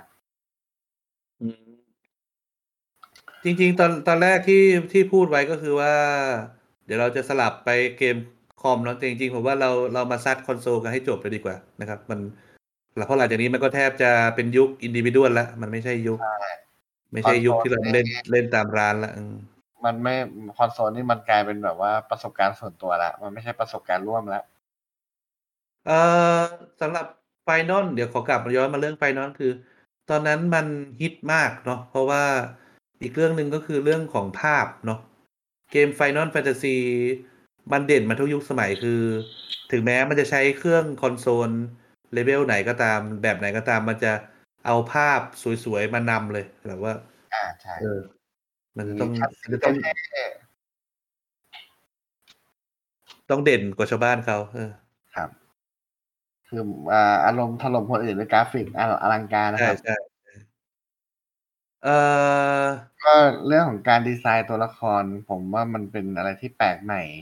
ในยุคนั้นนะครับคือแบบเอาความแฟนตาซีมาผสมเข้ากับอะไรที่มันเป็นโมเดิร์นนะครับครับเนื่องจาก PlayStation มันฮิตถล่มทลายเนาะครับก็ทำให้คอนโซลเจ้าอื่นแทบจะไม่ได้เข้ามาเมืองไทยเลยผมพูดอย่างนี้ก็ได้นะผมขอย้อนไปเรื่องเล็กๆนิดนึงที่ตอนแรกเราพูดถึง Sega ไว้ครับครับคือผมได้จับเครื่องSega เครื่องเกมเกียร์ครับครับเกมเกียร์เนี่ยมันจะเป็นแบบต้องบอกว่าช่วงระหว่างที่เครื่องคอนโซลบนทีวีเนี่ยได้รับความนิยมเนี่ยมันก็จะมีเครื่องพกพานะครับจาก Nintendo ที่ชื่อว่า Game Boy ใช่ตัวนี้ Game Boy นี่คือแบบเป็นอะไรที่แบบผมว่านิยมมากเพราะว่าหลายๆคนเนี่ยคือแบบว่าคือมันพกได้ครับแล้วกลายเป็นว่าทุกคนเนี่ยพกมาเล่นอะไรเงี้ยแล้วมันต่อให้มันเป็นจอขาวดำแต่มันก็ยังเล่นสนุกอ่ะครับจริงๆก่อนเกมบอยข้อเกมบอยออกมาเนี่ยก็มีการก๊อปปี้ไปก็น่าจะออกมาจากทางเมืองจีนอีกแหละที่แปลว่าไปก๊อปปี้ทำเป็นเกมกดที่แบบ ที่แบบว่าไม่ได้เล่นคล้ายๆกันแต่ไม่เหมือนกันในวันนี้ครับใช่เป็นต้นกำเนิดเกมที่เป็นแบบ Chinese copy อะไรอย่างนี้แล้วก็นั่นแหละครับพอเกมบอยมันได้รับความนิยมเนี่ยตอนนั้นมันจะมีเครื่องแฮนด์เฮลจากค่าย Sega ที่ออกมาเหมือนกันชื่อว่าเกมเกียร์แล้วตรงที่มันเหนือกว่าตรงที่ว่ามันเป็นจอสีครับคุณปักครับเกมเกียร์นี่โอ้โหแต่ถ้าใส่ถ่านนี่คือแบบแบตวูบมากผมก็เลยจะต้องมีสายอะแดปเตอร์เนี่ยเสียบเล่นตลอดเวลาแล้วผมก็จะผ้าห่มนั่งเล่นเกมเกียร์อยู่คุณปักนึกออกไหมตอนนั้นเกมที่ผมชอบเล่นรู้สึกจะเป็นเกมท็อปกันนะครับเป็นเกมขับเครื่องบินครับแล้วก็ไม่ใจว่ามันใช่เป็นเอทคอมแบทหรือเปล่าผมไม่เคยจับเครื่องนี้เลยผมเลยไม่รู้เหมือนกันครับนั่นแหละครับผมมันคือค่อนข้างจะทำให้ผมรู้สึกว่าเอ้ยมันให้ความรู้สึกแตกต่างจากเกมบอยที่ผมเล่นเพราะว่ามันสีสันมันแบบในระดับนั้นมันก็ถือว่าโอเคมากแล้วแต่ว่าด้วยความที่มันไม่นิยมมันก็เลยไม่มีเกมให้ผมเล่นเยอะผมก็เลยแบบว่าโอเคก็เล่นอยู่ไม่กี่เกมแล้วก็จำไม่ได้ว่ารู้สึกจะรู้สึกจะเป็นเพื่อนพี่ผมเอามาให้เล่นโหคือเหมือนกับว่าเขาเหมือนเขาเล่นเบื่อแล้วอ่ะเขาก็เลยมาให้เล่นอ่ะเลยอยู่กับผมยาวเลยครับครับผมแล้วก็หลังจากนั้นก็นั่นแหละครับก็อย่างเป็นอย่างที่เราไล่มาก็เป็น PlayStation 1 เป็น PlayStation 2 ส่วนพวกไทม์ไลน์เราอาจจะไม่เป๊ะขนาดนั้นนะเนาะแต่ว่าเราพูดถึงประสบการณ์ที่เราได้เจอมันช่วงไหนมากกว่าใช่ก็อย่างงี้ครับคือบรรยากาศก็คือเวลาที่ผมบอกว่ามันเป็นประสบการณ์ร่วมเนี่ยเพราะว่าหลายๆคนน่ะก็ได้เล่นเกมเดียวกันนี่แหละที่เราเล่นเนี่ยแล้วมันก็เลยแบบว่ามีเรื่องคุยกันในห้องเรียนนะครับหลังจากที่ตอนเช้าเนี่ยเฮ้ยเรา Final Fantasy สมมติเรา Final Fantasy เราก็จะมาคุยกันเรื่องไอ้บอสตัวนี้ปราบยังไงไอเทมนี้มันอยู่ตรงไหนมึงต้องทำเควสแบบไหนอะไรอย่างเงี้ยครับคุณปะจริงๆถ้าคุณพอคุณเบนพูดถึงเรื่องเกมแนวเกมกดแนวเกมแฮนด์เกมที่ถือได้เล่นได้เนี่ยก็จริงๆอันนึงที่เราอาจจะต้องขอแวะไปพูดถึงนิดหน่อยก็คือ มันจะตอนนั้นที่ฮิตเข้ามาก็คือทามากอตนะครับเป็นเครื่องเล็กเป็นอันเล็กๆอันประมาณเท่าประมาณไม่ถึงคืบนะครับประมาณอันครึ่งคืบประมาณอันประมาณนิ้วโป้งนี่แหละแล้วก็ประมาณกล่องไม่ขีดประมาณกล่องไม่ขีดราวๆนั้นนะครับแล้วก็มันจะเป็นการเลี้ยงสัตว์เนาะเราก็เราเปิดเครื่องเปิดเครื่องมาปุ๊บมันก็จะมีไข่ฟักไข่มันก็จะเราก็จะต้องคอยให้อาหารมันให้อะไรมันจนมันจะโตขึ้นเรื่อยๆครับแล้วมันก็เราพูดถึงธรรมก๊อตนี่เราข้ามเกมเตอร์ติสไปหรือเปล่าครับ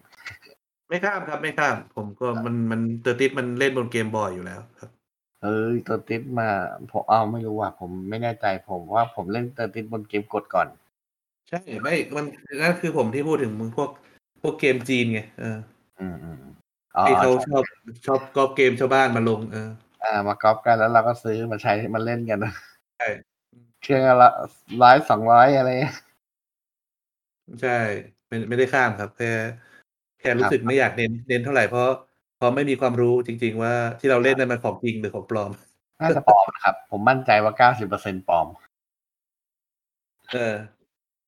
โอเคต่อเลยคุณบัตรธรรมกตธรรมกตก็เป็นเหมือนมันจะมีเราจะมีสัตว์เลี้ยงเนาะซึ่งเราก็ได้เลี้ยงสัตว์แล้วมันก็จบแค่นั้นเลยครับผมยังงงเลยว่ามันฮิตกันอะไรขนาดนั้นก็คือเหมือนเรามีสัตว์เลี้ยงดิจิตอลตัวนึงที่พกติดตัวไปไหนมาไหนตลอดเวลาคือยุคนั้นเนี่ยผมว่ามันน่าจะเป็นเรื่องของไอ้นี่ด้วยครับมันหายหรอครับใช่เทคโนโลยีมันกำลังหายคือเหมือนกับว่าอะไรก็ตามเนี่ยเราจะบอกว่าทุกอย่างมันเป็นดิจิตอลหมดเลยอะไรเงี้ยครับชีวิตตอนนั้นอ่ะมันกำลังโยกจากอนาล็อกมาเป็นดิจิตอลนะครับแล้วเราก็เลยเอาทุกสิ่งทุกอย่างมายัดลงดิจิตอลแล้วคือเราก็ว้าวกับมันทั้งที่มันไม่มีอะไรเลยนะเราก็เลี้ยงสัตว์แล้วก็มันก็ตายไปอยู่บนเครื่องเดียวแหละไม่ได้มีออนไลน์มีอะไรแล้วก็มันมีคนสถิตินะที่คนที่เลี้ยงมันนานที่สุดอ่ะมีจริงแล้วก็ถัดจากยุคนั้นเนี่ยคือคนที่ลอกคอนเซ็ปต์ของธรรมก๊อตมาเลยเนี่ยและดังมากในหมู่เด็กเลยนะคุณตั๊กก็คือดิจิมอนนี่แหละใช่ครับคือผมจะลากเข้าอันนี้พอดีเพราะว่าดิจิมอนนี่มันก็คล้ายๆธรรมก๊อตนะก็คือเราต้องเลี้ยงไอ้ตัวดิจิมอนของเราเนี่ยบนเครื่องบนเกมของเราแล้วก็แต่มันจะเจ๋งกว่าธรรมก๊อตตรงที่ว่าเราไม่ได้เลี้ยงเปล่าๆเราเอามันมาสู้กับคนได้เลยโดยจะมีสายเคเบิลต่อตูดแล้วก็เอามาสู้กันนะครับนั่นก็คือลักษณะของนั่นก็คือดิจิมอนเนาะที่ประมาณว่าเอาสัตว์เลี้ยงมาต่อสู้กันอะไรประมาณนี้ครับใช่ครับเหมือนอย่างเบนเทนนะครับเบนเทนก็ของทุกวันนี้ก็คือของที่ขายกันอยู่ทุกวันนี้ก็คือแบบมันมาจากการ์ตูนเรื่องเบนเทนก่อนอะไรเงี้ยโอเคงั้นก็คือเรื่องแวะนั่นก็คือสิ่งที่แวะไปนะครับมันเป็นเรื่องของเกมมือถือไม่ใช่มือถือเกมที่ถือเล่นได้เกมกดเกมพกพาแต่เราก็เรียกกันย่อๆว่าเกมกดอ่ะเนาะใช่ยุคนั้นเรียกกันว่าเกมกดก่อนหน้ายุคเกมพวกนี้ถ้าวัยเด็กของผมนี่ก็จะต้องเป็นทามิยะครับครับอันนี้นอกเรื่องนะครับแต่ว่ามีรู้สึกทำมิยากเป็นแบบเป็นตามร้านมันจะต้องมีรถคนมาแต่งรถแดชพวกนี้เพิ่มมาวิ่งในรางกันแข่งกันอะไรอย่างเงี้ยเกิดประเด็นแล้วคุณก็ต้องอธิบายหน่อยว่าทำมิยากคืออะไรครับเป็นไอ้นี่ครับเป็นรถที่แบบว่าวิ่งได้อย่างเดียวนะบังคับไม่ได้อะไรแบบนี้แล้วก็คือว่ามันจะมีมอเตอร์มีฐานแค่นั้นแหละครับแล้วก็คือจะเป็นรูปทรงในแบบตามการ์ตูนที่เราดูมาเพราะมันจะมีเรื่องอะไรนะผมจำชื่อเรื่องเลฟโกที่เป็นแบบการ์ตูนที่ดังมากเป็นแบบพี่น้องที่แบบแข่งรถตัวเนี้ยแล้วบริษัททามิยะเนี่ยคือบริษัทผู้ผลิตเจ้าของลิขสิทธิ์แล้วก็การ์ตูนมันก็มาออกช่อง9เนาะก็มีสองพี่น้องเล็กสืบกับโกก็จะสองพี่น้องนี่ก็จะเอารถไปแข่งขันตามสนามแข่งต่างๆครับเรื่องน่าตลกคือเวลาแข่งไปนี่มันก็จะวิ่งตามรถไปเนาะ วิ่งตามรถไปแล้วก็พากแล้วก็สามารถบังคับรถด้วยพลังจิตได้ใช่แล้วมันจะเหมือนมีชีวิตนะครับคือแบบกระโดดเลยใช่แล้วที่ผมเล่าถึงทามิยาเพราะผมนึกถึงไอ้นี่ครับคือเวลาที่เราเล่นรถทามิยาเนี่ยเราจะต้องมีถ่านเยอะๆเลยครับถ่านชาร์จเยอะๆเลยเพราะว่าเดี๋ยวถ่านมันหมดเราก็ต้องชาร์จเพื่อให้เราเล่นได้ต่อเนื่องเราจะต้องมีเป็นตับนะครับคุณปั๊กครับผมจะมีถ่านอยู่ประมาณ16ก้อนนะครับถ่านชาร์จล้วนๆเลยแล้วก็จะมีรางชาร์จนะครับก็คือแบบว่าพอใช้ทีละ2ก้อนใช่ไหมพอ2ก้อนหมดเนี่ยเราก็อาจจะเสียบชาร์จใช้ไปเรื่อยๆวนๆไปอย่างเงี้ยครับแล้วไอ้ถ่านชาร์จของผมเนี่ยมันก็ได้ถ่ายทอดมาสู่เครื่อง Game Boy ของผม คือผมก็จะใช้ถ่านชาร์จจากรถทามิยาเนี่ยที่ผมคือเลิกเล่นเนี่ยเอามาใส่เกมบอยเล่นอีกทีหนึ่งหลังจากนั้นผมก็เลยถึงว่ามันเกี่ยวโยงกันทางฐานนี่เองทำไมผมถึงคิดมองกันเป็นประสบการณ์อันเลวร้ายนะครับก็คือผมซื้อทามิยาคันแรกมาเนี่ยก็เป็นกล่องราคาไม่แพงเท่าไหร่มั้ง100-200ประมาณนั้นนะครับใช่ครับเป็นกล่องแล้วก็ซื้อมาปุ๊บผมก็แกะออกมาแล้วก็ต้องประกอบเนาะใช่ตอนนั้นผมจำได้ว่าผมซื้อมาปุ๊บแล้วผมก็ทำเป็นเข้านอนประมาณ 3-4 ทุ่มนี่แหละจากนั้นก็แอบตื่นขึ้นมาเปิดไฟโคมไฟที่โต๊ะแล้วก็เริ่มแกะประกอบตอนนั้นประมาณ 3-4 ทุ่มผมประกอบจนถึง 3:00 น. ไม่เสร็จแล้วผมนั่งประกอบแล้วก็พอไม่สามารถทำให้มันวิ่งได้ไงมันใส่แบตก็แล้วใส่อะไรมันไม่คือมารู้ทีหลังว่าคือไอตัวแบตเตอรี่มันไม่ไปแตะกับไอแผงของไอถ่านนะครับขั้วของถ่านผมก็เลยเอาไขควงงัดไอตัวขั้วของแบตเตอรี่ให้มันง้างออกมาหน่อยจะได้ไปแตะปรากฏว่าหักเรียบร้อยเลยปรากฏว่าพอมันแบบไอขั้วตรงนั้นหักผมจำได้ตอนนั้นความรู้สึกที่แบบว่าความรู้สึกเจ็บจี๊ดขึ้นมาที่อกอะครับ เหมือนสิ่งที่ประคบประหงมมา4ชั่วโมงศูนย์เปล่าพังไปต่อหน้าต่อตาหลังจากนั้นผมก็ไม่เล่นทามิยาอีกเลยโอเคผมว่ามันเป็นประสบการณ์เลวร้ายนะสำหรับคุณปั๊กเนี่ยไม่ใช่เล่นไม่เล่นเลยขี้เกียจครับเราไปเห็นเพื่อนเล่นแล้วมันจริงจังเกินไปอย่างเช่นบางคนเอามอเตอร์ออกมาพันใหม่เองอะครับโอ้ใช่ให้มันแรงคืออันนี้ถ้าหลายคนนี่แบบว่าต้องมีสูตรในการพันมอเตอร์นะครับคือผมก็ทึ่งนะเพราะว่าเอาจริงแล้วคุณปลั๊กไอการพันมอเตอร์เนี่ยเครื่องจักรมันจะทำงานมันจะพันได้แน่นอนกับคนนึกออกไหมคุณปลั๊กใช่ครับแต่ผมนี่แบบยอมใจเด็กยุคนั้นจริงคือมันพันใช้กันจนได้จริงแล้วคือแรงด้วยเพราะว่าจริงเนี่ยถ้าคุณน่ะแค่ไปใช้เครื่องพันมอเตอร์แต่ตั้งค่าให้สปีดกับอะไรมันช้าลงกว่ามาตรฐานนิดหน่อยมันก็แน่นแล้ว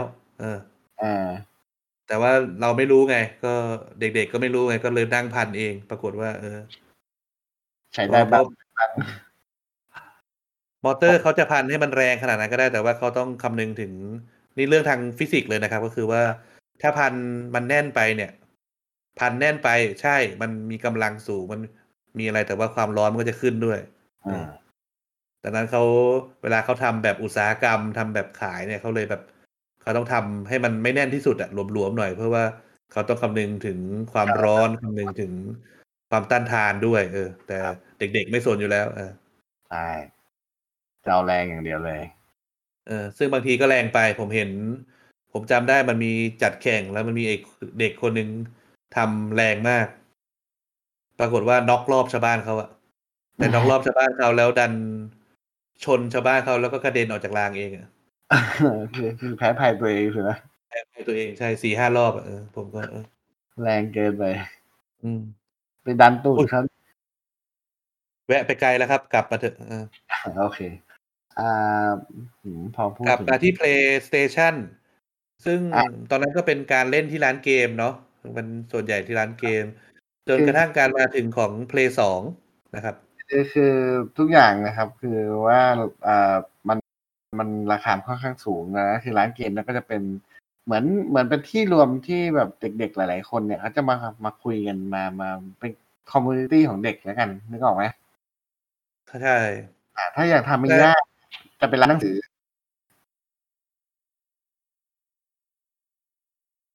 หรือว่าตามแบบว่าตาม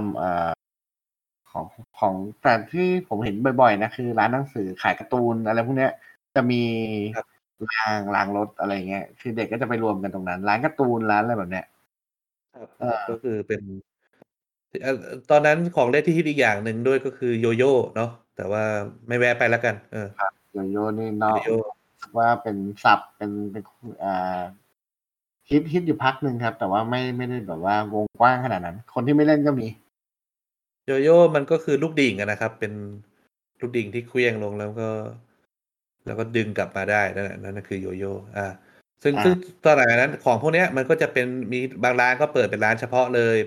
บางร้านก็เอามาขายรวมกันไว้คือประมาณว่าเป็นแหล่งรวมเด็กวัยรุ่นผู้ชายเนาะใช่ PlayStation 2เป็นเครื่องอีกอันนึงที่ต่อยอดมาจาก PlayStation 1เนาะแล้วก็อัปเกรดทุกอย่างขึ้นอย่างมหาศาลนะครับแบบว่าประมาณว่า iPhone 1แล้วโดดมา iPhone 4เลยอ่ะประมาณนั้นนะครับก็คือทำอะไรได้หลายอย่างมากแล้วก็กราฟิกก็คือมองPlayStation 1น่าเกลียดไปเลยครับครับความรู้สึกตอนนั้นคือแบบPS1 เล่นไม่ได้ละร้าน Play ตอน PS2 มาใหม่ๆก็มีหลายร้านพยายามเปิดเป็นร้านเกมอยู่แต่ว่าด้วยความที่เครื่องมันแพงมากเขาก็ต้องคิดค่าชั่วโมงแพงเนาะแล้วยังไม่พอรู้สึกว่าจะประมาณว่าแฮกยากด้วยครับแต่ก็ไม่เกินฝีมือของบ้านหม้อครับแฮกยากด้วยเหมือนต้องใส่แผ่นล่อก่อนมั้งถ้าผมเข้าใจไม่ผิดนะครับตอนหลังไม่ต้องล่อแล้วครับแฮกแบบใช้แผ่นไลน์ได้เลยครับอันนี้ที่คืออย่างนี้ผมหลังๆนะครับคือร้านเกมเนี่ยมันเริ่มหายไปตามกาลเวลานึกออกไหมคุณปั๊กครับทีนี้แต่ว่ามันยังอยู่ในเซกเมนต์ที่ไม่น่าเชื่อนะคุณปั๊กเพราะว่าตอนที่ผมเรียนมหาลัยก่อนที่ผมจะเข้าที่มหาลัยเดียวกับคุณเนี่ยผมอยู่ที่มอเปิดมหาลัยเปิดแห่งหนึ่งมาครับแล้วก็คือว่าเขาจะมีบริการนะครับให้เช่าเครื่อง PlayStation 2ไปเล่นในห้องโดยคิดค่าชั่วโมงอยู่ที่ชั่วโมงละไม่เกิน20 บาทครับซึ่งแบบว่าคือพวกผมก็จะลงขันกันเช่า3ชั่วโมง3ชั่วโมงแถมชั่วโมงนึงอะไรเงี้ยครับแล้วก็ตกประมาณ100 บาทอะไรเงี้ยผมก็มานั่งเล่นกันอะไรอย่างงี้โอ้โหขายดีมากคุณปั๊ก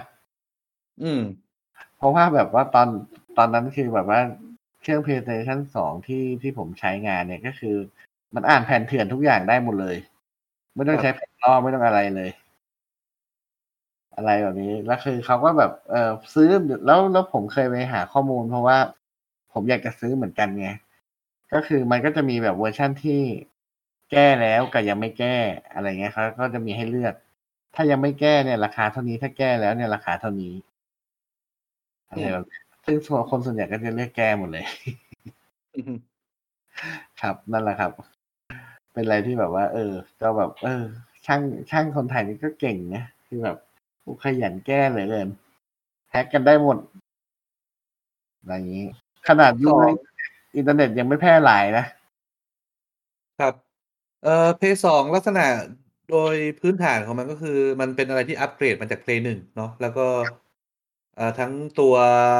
คอนโทรลเลอร์ตัวควบคุมตัวอะไรก็คล้ายๆ Play 1แต่ว่าก็ของมันก็แพงขึ้นเนาะราคาแพงขึ้นทำให้ร้านที่จะลงทุนอะไรเนี่ยมันคิดหนักครับมันต้องเป็นร้านใหญ่จริงๆต้องเป็นเจ้าใหญ่จริงๆผลก็คือความนิยมคือไม่ใช่ว่าความนิยมเล่นเกมเพลย์มันลดน้อยลงนะครับแต่ว่าคนเด็กๆที่แบบว่าเริ่ม หาร้านพวกนี้ยากขึ้นเนี่ยเขาก็ move on ไปสู่สิ่งอื่นครับนั่นก็คือคอมพิวเตอร์นะครับเกมคอมพิวเตอร์ซึ่งเดี๋ยวนิดนึงครับคือก่อนที่เราจะเข้าถึงคอมพิวเตอร์เนี่ยคือสภาพช่วงนั้นเนี่ยคือมันเหมือนกับว่าคือถ้าร้านจะต้องซื้อเครื่องคือผมก็เข้าใจในมุมผู้ให้บริการนะเพราะว่าบางทีกลุ่มเด็กที่เล่นเนี่ยคือเขาไม่ได้แบบรู้คุณค่าของสิ่งที่เขาจับหรอกเหมือนตอนที่ผมไปเล่นดนตรีแล้วผมถามร้านดนตรีว่าทำไมเขาไม่ลงเครื่องดนตรีดีๆอะไรเขาบอกโอ้โหลงงั้นพี่ก็เจ๊งสิน้องเพราะว่าตีกองกันทีเนี่ยเดี๋ยวหนังแตกเดี๋ยวไม้หักหรือว่าอะไรอย่างเงี้ยเขาก็รับภาระตรงนี้กันไม่ไหวอะไรอย่างงี้ครับนั่นแหละครับก็เลยทำให้มันไม่มีจำนวนร้านที่ให้บริการเยอะเท่าไหร่คือเกมคอนโทรลเลอร์เนี่ยมันตกเป็นว่าเล่นนะครับก็คือวันหนึ่งตกไม่ต่ำกว่า 5-6 ครั้งแน่นอนคนหัวร้อนทุบกระโต๊ะบ้างอะไรเงี้ยบางคนจกจนปุ่มยางข้างในขาดอะไรใช่บางเวลาไม่ไงคุณบักเช็คจอยก่อนไหมแน่นอนครับต้องดูว่าจอยไม่น่วมใช่เพราะว่ามันมีผลต่อการแพ้ชนะได้เลยบางทีเรากดเตะแล้วมันลั่นอะไรเงี้ยจอยร่วมคนเด็กรุ่นหลังๆหรือคนรุ่นหลังๆที่ไม่ได้ใช้เครื่องพวกจอยพวกนี้อาจจะไม่รู้นะครับจอยน่วมความหมายของจอยน่วมก็คือเวลาคุณจับแล้วมันเนี่ยคุณรู้สึกว่ามันไม่เด้งอ่ะมันไม่สู้มือก็คือยางมันโดนกดจนไม่อาจจะไม่ขาดแต่ว่ามันอาจจะแบบว่าแค่ยืดไปแล้วอ่ะนั่นแหละไอ้พวกจอยพวกนี้ก็คือจะใช้ไม่ดีนะครับเพราะว่ามันไม่เด้งแต่บางทีเราเลือกมีจอยให้เลือก5อันน่วมทุกอันนะครับบางอันนุ่มน้อยบางอันยังดูเด้งๆอยู่แต่แบบว่าปุ่มนึงกดไม่ติดแล้วอะไรประมาณนี้ครับเป็นเรื่องปกติที่จะไปเจอที่ร้านเกมผมเจอได้ผมหงุดหงิดได้นะผมเช็คนะปุ่มบนล่างซ้ายขวาปุ่มสามเหลี่ยมสี่เหลี่ยมวงกลมได้หมด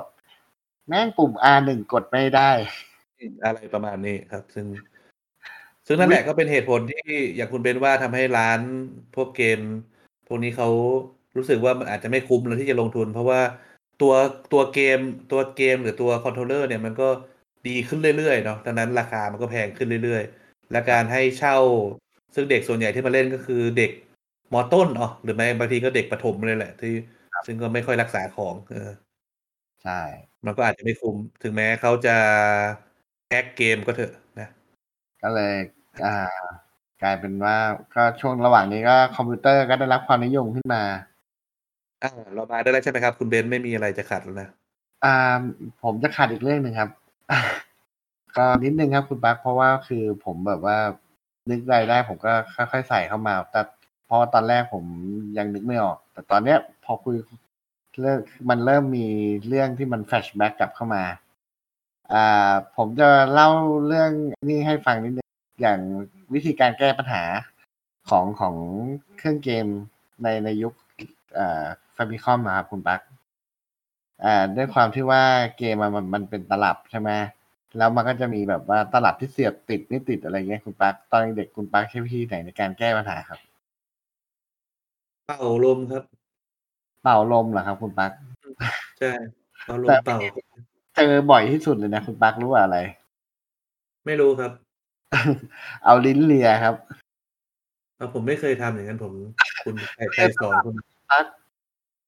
ใครสอนคุณมาครับเลียเข้าไปตรงแบบไอ้ตรงแผ่นเซอร์กิตนะครับผมจำได้ว่ามันจะมีรสชาติทองแดงแบบสนิมทองแดงนะครับคือแบบแม่พอเลียแม่งติดครับคุณปั๊กส่วนถ้าเป็นเครื่อง PlayStation 1 นะครับเวลามันไม่อ่านแผ่นเนี่ยคุณปั๊กเขาชอบทำอะไรกันก็เปิดกดเองครับถ้าจำไม่ผิดอ๋อเขาจับตะแคงเครื่องครับหรือไม่ก็คว่ำเครื่องก็คือแต่นั้นมัน PlayStation กลไกมันชัดเจนนะว่าหัวอ่านมันอยู่ตรงนั้นน่ะมันก็เลยเราก็ต้องรอให้ทำให้หัวอ่านมันทำงานง่ายขึ้นหรือว่าทำงาน มันดูขึ้นมันคือมันมีหลักการอะแต่ว่าไอ้เจ้าเครื่อง Famicom นี่ไม่รู้หลักการอะไรนะครับจะใช้เลียคือแบบโอ้ก็เป็นไปได้ไหมโอเคครับคือผมแค่อยากจะแทรกตรงนี้แค่นั้นแหละครับพอใจละแน่ใจนะครับผมไปได้ต่อได้จริงๆนะได้แล้วครับได้แล้วผมอนุญาตไม่มีแล้วนะโอเคก็เกมบนคอมย้อนกลับไปสมัยเรามีคอมส่วนตัวก่อนก็คือประมาณว่าคอมตามบ้านอย่างเงี้ยครับคุณเบนซ์พอจะจำได้ไหมสมัย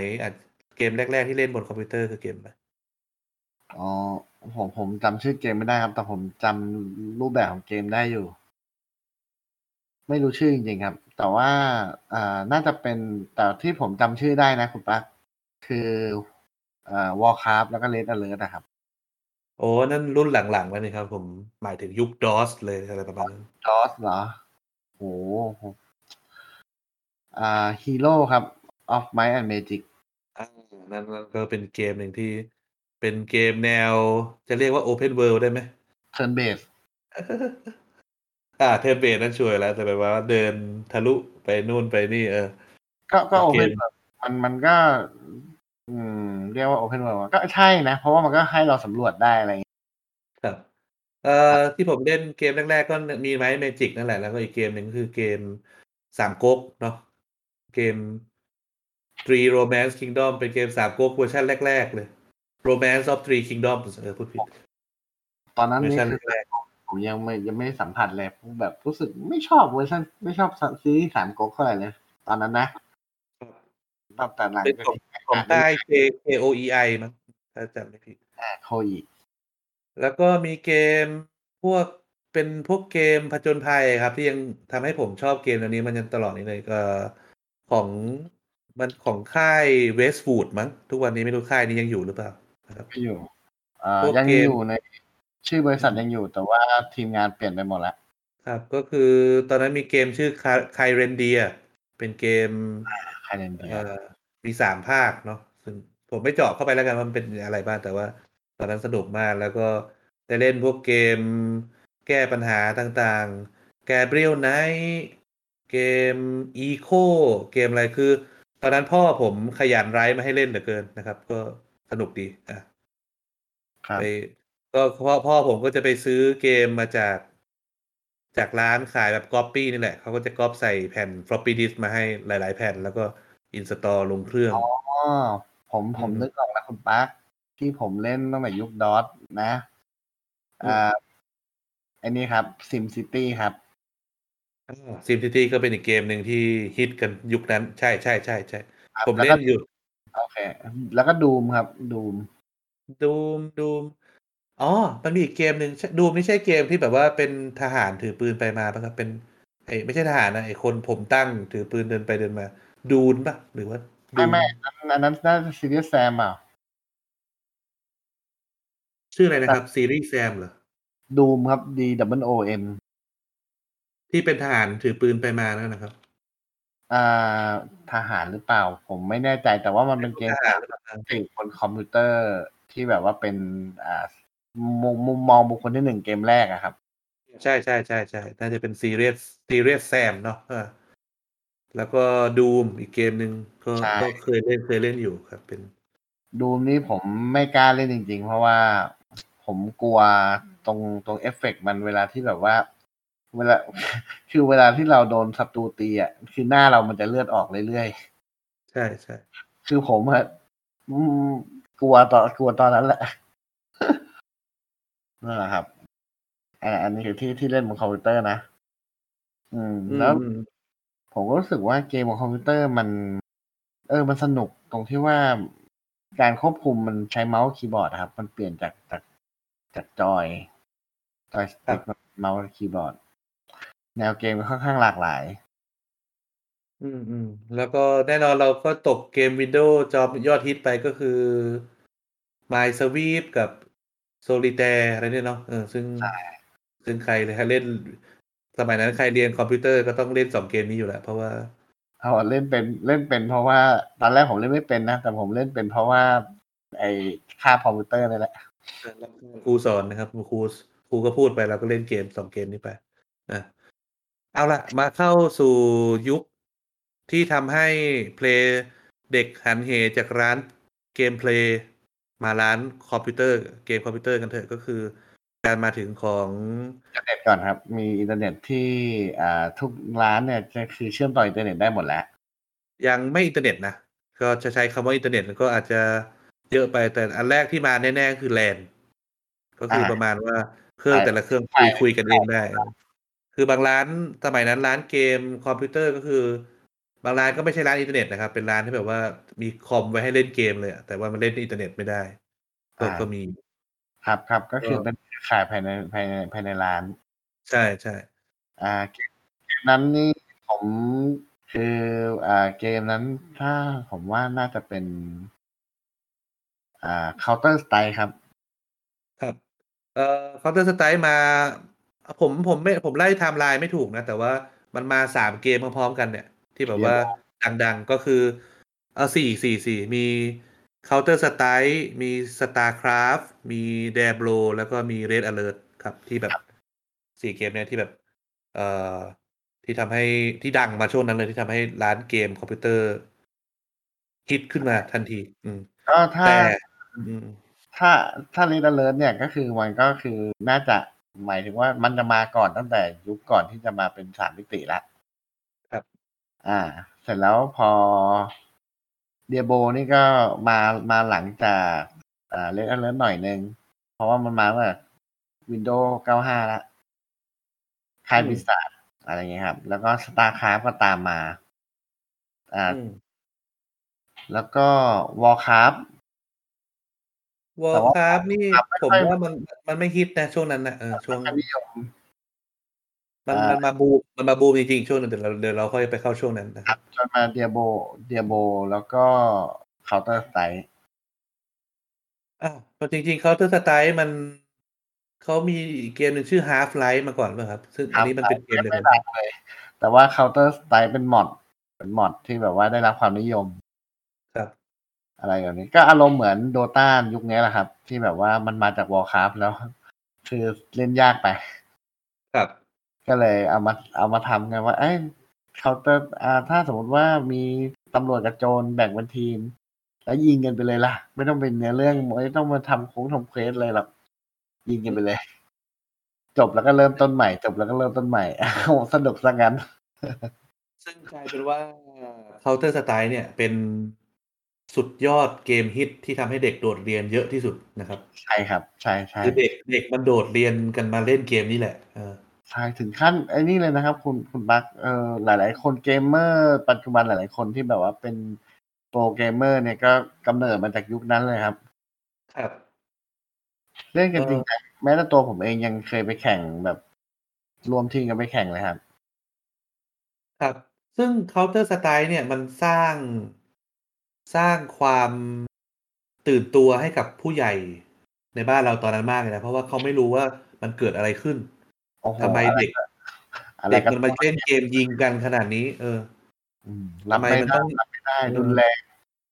ทำไมต้องโดดเรียนทำไมต้องอะไรก็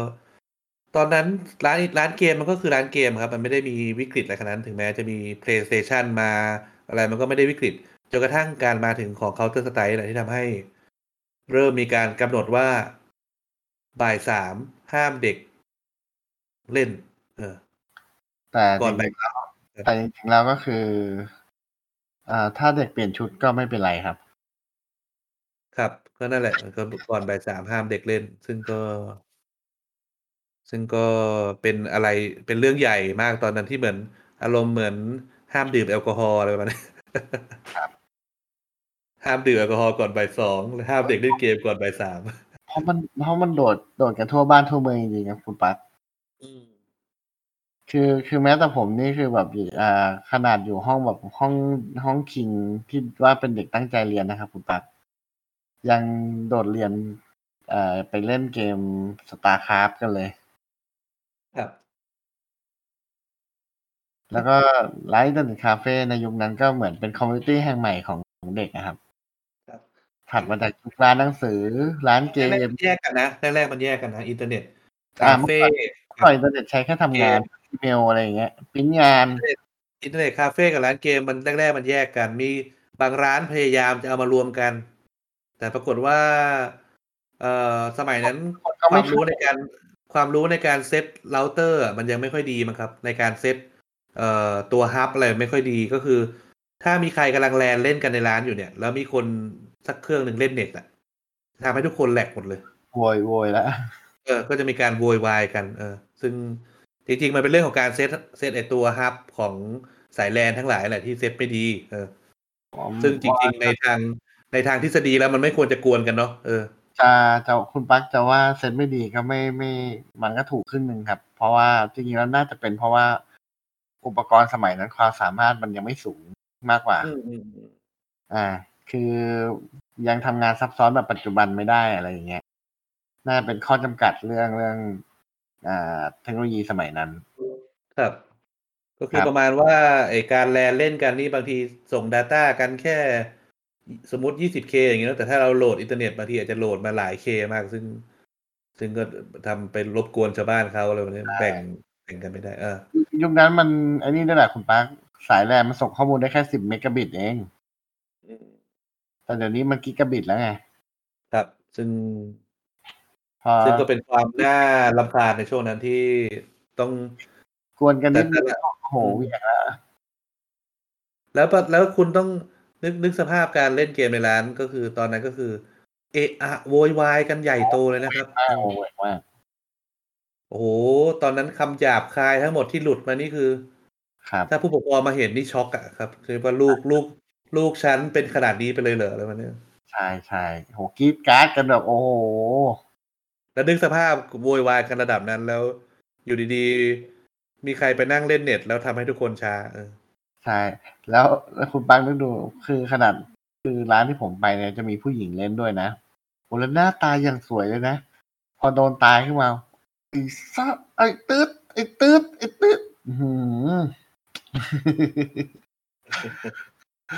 ใจกันไปเลยไม่กล้ายุ่งเลยทีเดียวครับนั่นก็คือยุคของ Counter-Strike, Diablo, StarCraft แล้วก็อะไรนะ Red Alert เนาะที่แบบใช่ครับเข้าไปเล่นกันถัดมาจริงๆเราเล่าข้ามมา .a ก่อนเลยก็ได้มั้งเพราะว่าเดี๋ยวมันก็เป็นเกมแลนเหมือนกันเนาะแต่ว่าไอ้โดเขาเรียก .a หรือ Dota กันเนี่ยคุณเบนช่วยมายืนยันเลยทางฝรั่งเขาจะเรียก Dota กันนะครับแต่มีแค่ไทยครับที่เรียก .a โอเคงั้นเราเรียก Dota แล้วกันเพื่อจะได้ไม่สืบทอดสิ่งที่ผิดๆต่อไปเรียก Dota ก็มันจริงๆหลังก่อน Dota จะมาดังเนี่ยมันมียุคของเกมออนไลน์มาก่อนเนาะเกมแบบที่เล่นออนไลน์จริงๆอ่ะไม่ใช่แบบแลนแล้วก็มีวัยรุ่นก็มาฮิต Dota กันไม่ใช่วัยรุ่นอย่างเดียวหรอกผู้หลักผู้ใหญ่อะไรก็ฮิตกันหมดด้วยก็คือมาเล่นแลนในร้านทำให้ยุคแลนมันกลับมาอีกครั้งทิ้งแก๊ปนานเหมือนกันนะครับประมาณ 3-4 ปีเลยแหละใช่ๆจากช่วงยุคฮิต Counter Strike มายุคDota เนี่ยเพราะว่าเอาจริงแล้ว Counter-Strike นี่มันได้รับความนิยมแม้กระทั่งในปัจจุบันCounter-Strike ออนไลน์ CS:GO ครับก็ยังเป็นเรียกว่าติดอันดับเกมที่จำหน่ายสูงสุดใน Steam เลยดีกว่าที่ผมทึ่งอีกอย่างหนึ่งคืออะไรรู้ไหมคือมีเพื่อนผมเอามาให้ดูอ่ะเป็นประมาณว่าเป็นเว็บเบส Counter-Strike อ่ะครับก็คือเอา Counter Strike สมัยนั้นแหละมาขึ้นบนเว็บแล้วก็ให้เล่นบนเว็บก็ล็อกอินเข้าไปยิงกันได้ในนั้นปรากฏคนอยู่เป็นพันเลยนะครับ คนก็ยังฮิตกันอยู่ผมจำชื่อเว็บไม่ได้ละนั่นแหละครับคือทุกวันนี้ก็ยังมีคนเล่นกันอยู่นะครับคือผมก็ยังต้องลูกค้าผมที่เป็น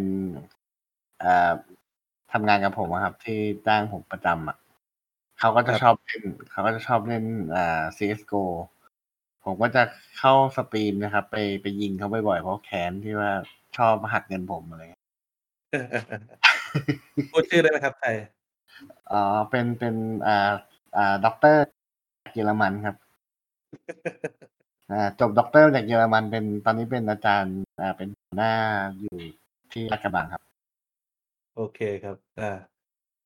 โอเคงั้นเรามาเข้าสุดท้ายแล้วเนาะนี่คือน่าจะเซตสุดท้ายแล้วครับ เอาจริงๆเดี๋ยวผมอยากแวะไปเล่า PS4 ตอนท้ายด้วย PlayStation 4 แต่ว่าไว้เป็นช่วงสรุปแล้วกันยุคสุดท้ายที่แบบว่าฮิตกันสุดๆก็คือที่เปลี่ยนแปลงวงการการเล่นเกมของคนไทยไปเลยก็คือการมาถึงของครับปังเดี๋ยวครับคุณปังอันนี้ผมต้องบอกกันเลยว่าก่อนที่จะมาถึงยุคที่คุณปังกำลังจะพูดเนี่ยมันจะมีการเล่นอยู่อย่างหนึ่งครับที่อาจจะเป็นกลุ่มเล็กๆนะครับแต่ว่าคุณปักเขาจะเล่นการ์ดกันครับเด็กเด็กม.ต้นนะครับจะนิยมเล่นเกมการ์ดกันคุณปักเคยได้ยินไหมครับว่ามันจะมีแบบว่าเกมการ์ดแบบยูกิโอไพ่นู่นไพ่นี่อะไรเงี้ยครับหรือว่าเป็นเมจิกเดอะแกเธอริ่งหรือว่าซัมมอนเนอร์มาสเตอร์คุณปักเคยได้ยินไหมได้ยินครับเคยได้ยินอันนั้นโอ้โหตอนนั้นก็คือแบบได้รับความนิยมมากเด็กๆก็ใครก็ซื้อแบบจัดเด็กของตัวเองเพื่อมาเล่นกันหรืออะไรกันอย่างเงี้ยครับแล้วคือท็อปิกที่คุยกันนี่คือเขาจะบอกว่าโอ้โหการ์ดใบนั้นคอมโบแบบนั้นแบบนี้คุยกันยาวเหยียดคุยกันได้ทั้งวันนะครับนั่นก็คือเรื่องของการ์ดเกมเนาะที่ตอนนั้นเล่นกันมันมีอะไรบ้างนะยูกิโอแล้วก็มีอีกอันนึงที่ดังตอนนั้นที่ผมไม่ได้เล่นนะแต่ว่าพี่ชายผมเล่นก็คือMagic and Gathering นะครับก็คือเป็นยูกิโอข้อดีมันคือราคามันถูกครับหรือแล้วก็มีแน่นอนว่าคนไทยก็ทำของก๊อปออกมาด้วยแต่ว่า Magic and Gathering นี่คือแพงนะครับผมนี่ต้องบอกว่าถ้าผมเนี่ยเล่น Magic Gathering The Gathering นี่ตั้งแต่ม.2 ครับคือเรียกว่าเป็นตลาดบนนะครับเมจิกเดอะแกเธอริ่งเขาจะมองยูกินี่เป็นแบบพวกเด็กบ้านๆอะไรเงี้ยครับคือผมจำได้ว่าเรื่องเมจิกเดอะแกเธอริ่งนี่คืออารมณ์ที่มันพลุ่งพล่านที่สุดคือตอนเปิดซองเนาะก็มันเป็นยังไงคุณเล่าหน่อยได้ไหมตอนเปิดซองมันลุ้นครับเพราะว่าในซองนึงเนี่ยมันจะมีไพ่แลอยู่ใบนึงแล้วคือถ้าผมจำไม่ผิดตอนนั้นไม่ใช่ว่าเด็กๆมันไม่ได้มีตังค์ซื้อซองกันนะซื้อทั้งซองมันก็ราคา100-120 บาทครับมันก็ต้องหุ้นกันครับซึ่งตอนหุ้นนี่จะแบ่งการ์ดในซองกันยังไงครับอันนี้ไม่น่าผมไม่ได้หุ้นนะเพราะว่าคือพ่อแลมันมีอยู่ใบเดียวคือผมจะหุ้นไม่ได้เพราะว่าถ้าสมมุติแม่งเกิดได้อะไรดีๆมานี่คือมันทะเลาะกันบ้าแตกแน่ใบหนึ่งนี่ผมจำได้ว่าใบแพงที่สุดที่ผมได้มานะครับเป็นมาสติคอร์มันเป็นอาร์ติแฟกต์แล้วก็เป็นฟอยล์ด้วยผมขายได้ใบละ 4,000 นั่นคือราคาตอนนั้นนะครับซึ่งผมแม่งถ้าเก็บไว้นี่คือแม่งป่านนี้แม่งคงเป็นหมื่นหลายหมื่นแล้วอ่ะเพราะทุกวันนี้วงการนี้คนเขาก็ยังเล่นกันอยู่ไพ่ใบนี้ครับยังไม่ตายครับแต่คือด้วยความฉลาดจะเรียกว่าความชาญฉลาดก็ได้นะของไอ้เจ้า Magic Gathering ก็คือบางทีเขาก็รีไทร์ไพ่บางเซตนะครับใช่ครับเขาก็ต้องมีเขาเรียกว่าหมดอายุครับคือไม่สามารถแข่งได้ตามมาตรฐานเพราะว่าเขาจะมีรายการแข่งแบบเป็นทางการนะครับคือเหมือนกับว่าเป็นเหมือน World Championship แบบเป็นจัดรายการแข่งขันนานาชาติขึ้นมาใครอยากสามารถจัดเข้าไปแข่งในรายการพวกนี้ได้อะไรอย่างเงี้ยครับซึ่งก็ ก็ทำให้ช่วงนั้นก็มันอะไรพวกสิ่งที่เราพูดกันมาเนี่ยมันมากันแบบคู่ขนานเนาะก็คือเราทั้งเล่นคอมพิวเตอร์ด้วยทั้งเล่นอินเทอร์เน็ตด้วยเล่นเกมด้วยเล่นการ์ดด้วยเป็นเหมือนกิจกรรมยามว่างเป็นงานอดิเรกนี่ชื่อพอดแคสต์ที่เราทำในช่วงนั้นก็มีความสนใจหลากหลายครับอยากมาอย่างยาวนานจนกระทั่งขึ้นช่วงที่เราขึ้นม.ปลายกันอินเทอร์เน็ตเริ่มมีความแรงขึ้นเนาะอินเทอร์เน็ตแบบไม่ใช่มีอินเทอร์เน็ตตามบ้านแล้วใช้คำนี้ดีกว่ามีอินเทอร์เน็ตตามบ้านแล้วก็มันก็เป็นการมาถึงของเกมออนไลน์เกมหนึ่งที่เรียกว่าปฏิวัติวงการเล่นเกมของเราไปเลยก็คือRagnarok นะครับครับRagnarok นี่เป็นเกมจากเกาหลีเนาะแล้วก็เป็นเกมออนไลน์จากเกาหลีแล้วเอานำเข้ามาโดยค่ายชื่อ AC Soft ทุกวันนี้ยังมีอยู่ป่ะยังมีอยู่นะครับแต่รู้สึกว่าจะเลิกดำเนินกิจการด้านนี้ไปแล้ว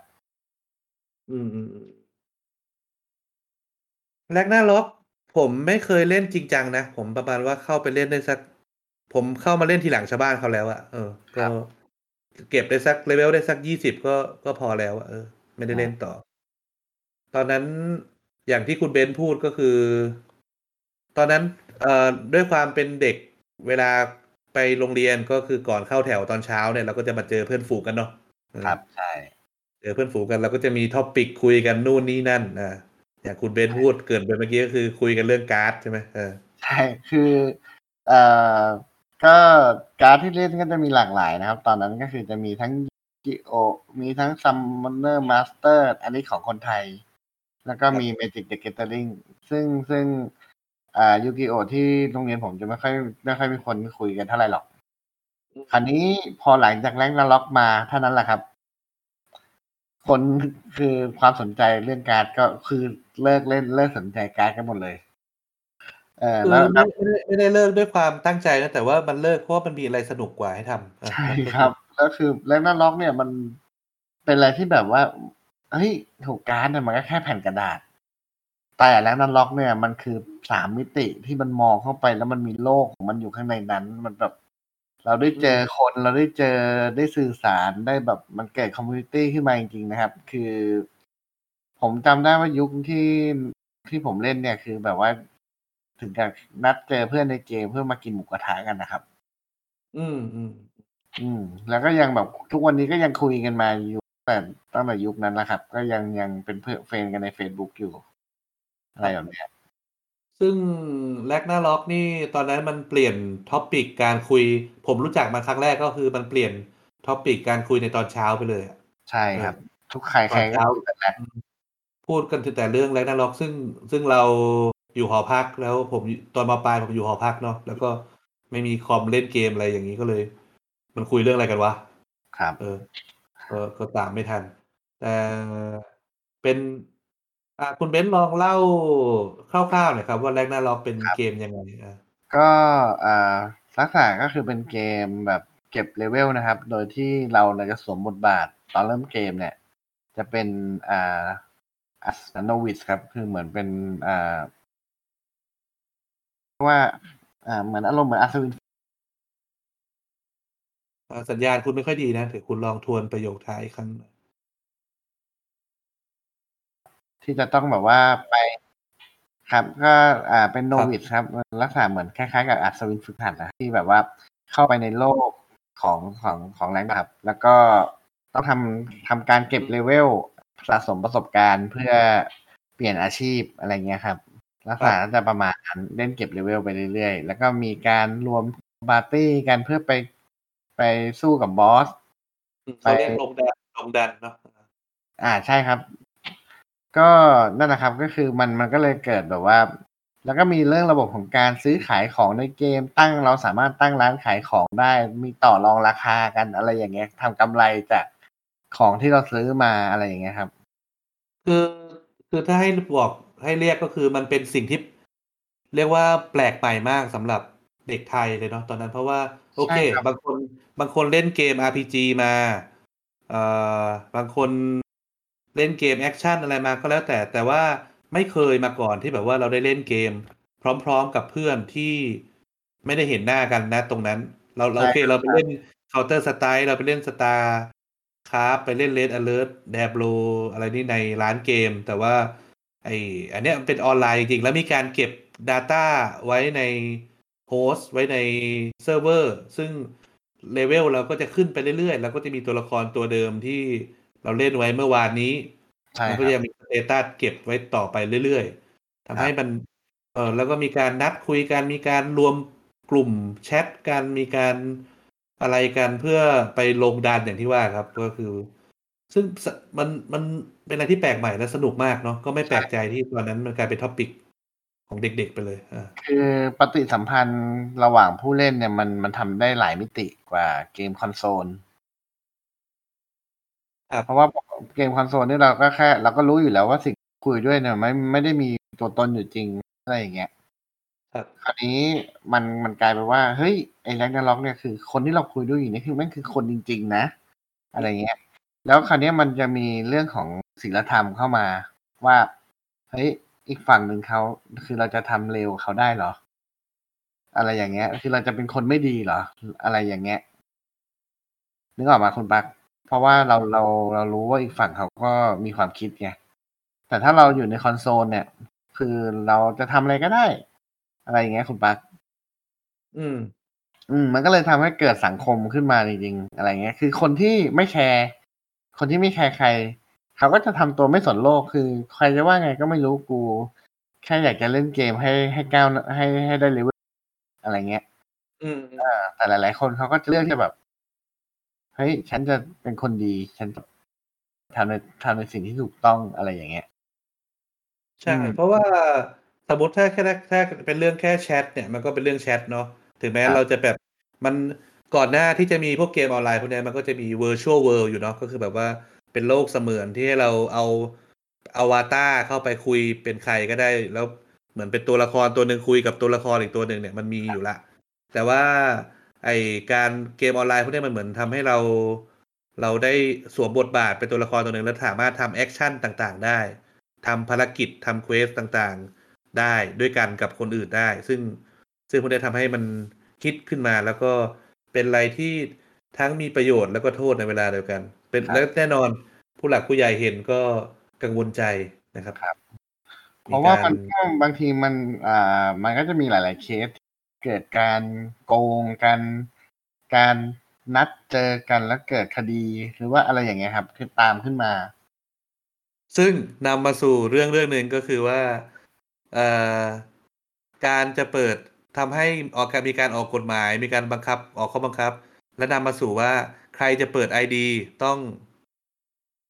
ส่งบัตรประชาชนซึ่งตอนนั้นก็ทำไปได้นะครับก็ไม่รู้ว่าเอาข้อมูลนั้นไปทำอะไรกันบ้างเนาะไม่รู้ว่าทุกวันนี้ SMS ที่มันส่งมาหาเรานี่มันอาจจะเกิดจากข้อมูลยุคนั้นก็ได้แล้วยินยอมส่งให้เขาโดยยินยอมพร้อมใจเลยนะจนหลังๆมันก็จะมีคือก็เพิ่งรู้ตอนเด็กๆแหละก็เพิ่งรู้ว่าอ๋อไอ้เลขพวกนี้มันสามารถคำนวณกันได้นี่หว่ามันมีเขาเรียกเลขบัตรประชาชนมันมีข้อจำกัดของมันนะครับก็คือไม่ใช่ข้อจำกัดต้องเรียกว่าอะไรมีสูตรของมันอย่างเช่นคนมันอ่านก็รู้ว่าคุณเป็นผู้ชายคุณเป็นผู้หญิงคุณเป็นอะไรหรือว่าคนอยู่ที่ไหนจังหวัดไหนเกิดปีช่วงอายุเท่าไหร่ผมเล่นในล็อกเนี่ยผมปลอมบัตรเป็นบัตรประชาชนของคนเกาหลีไปเล่นที่เซิร์ฟเวอร์เกาหลี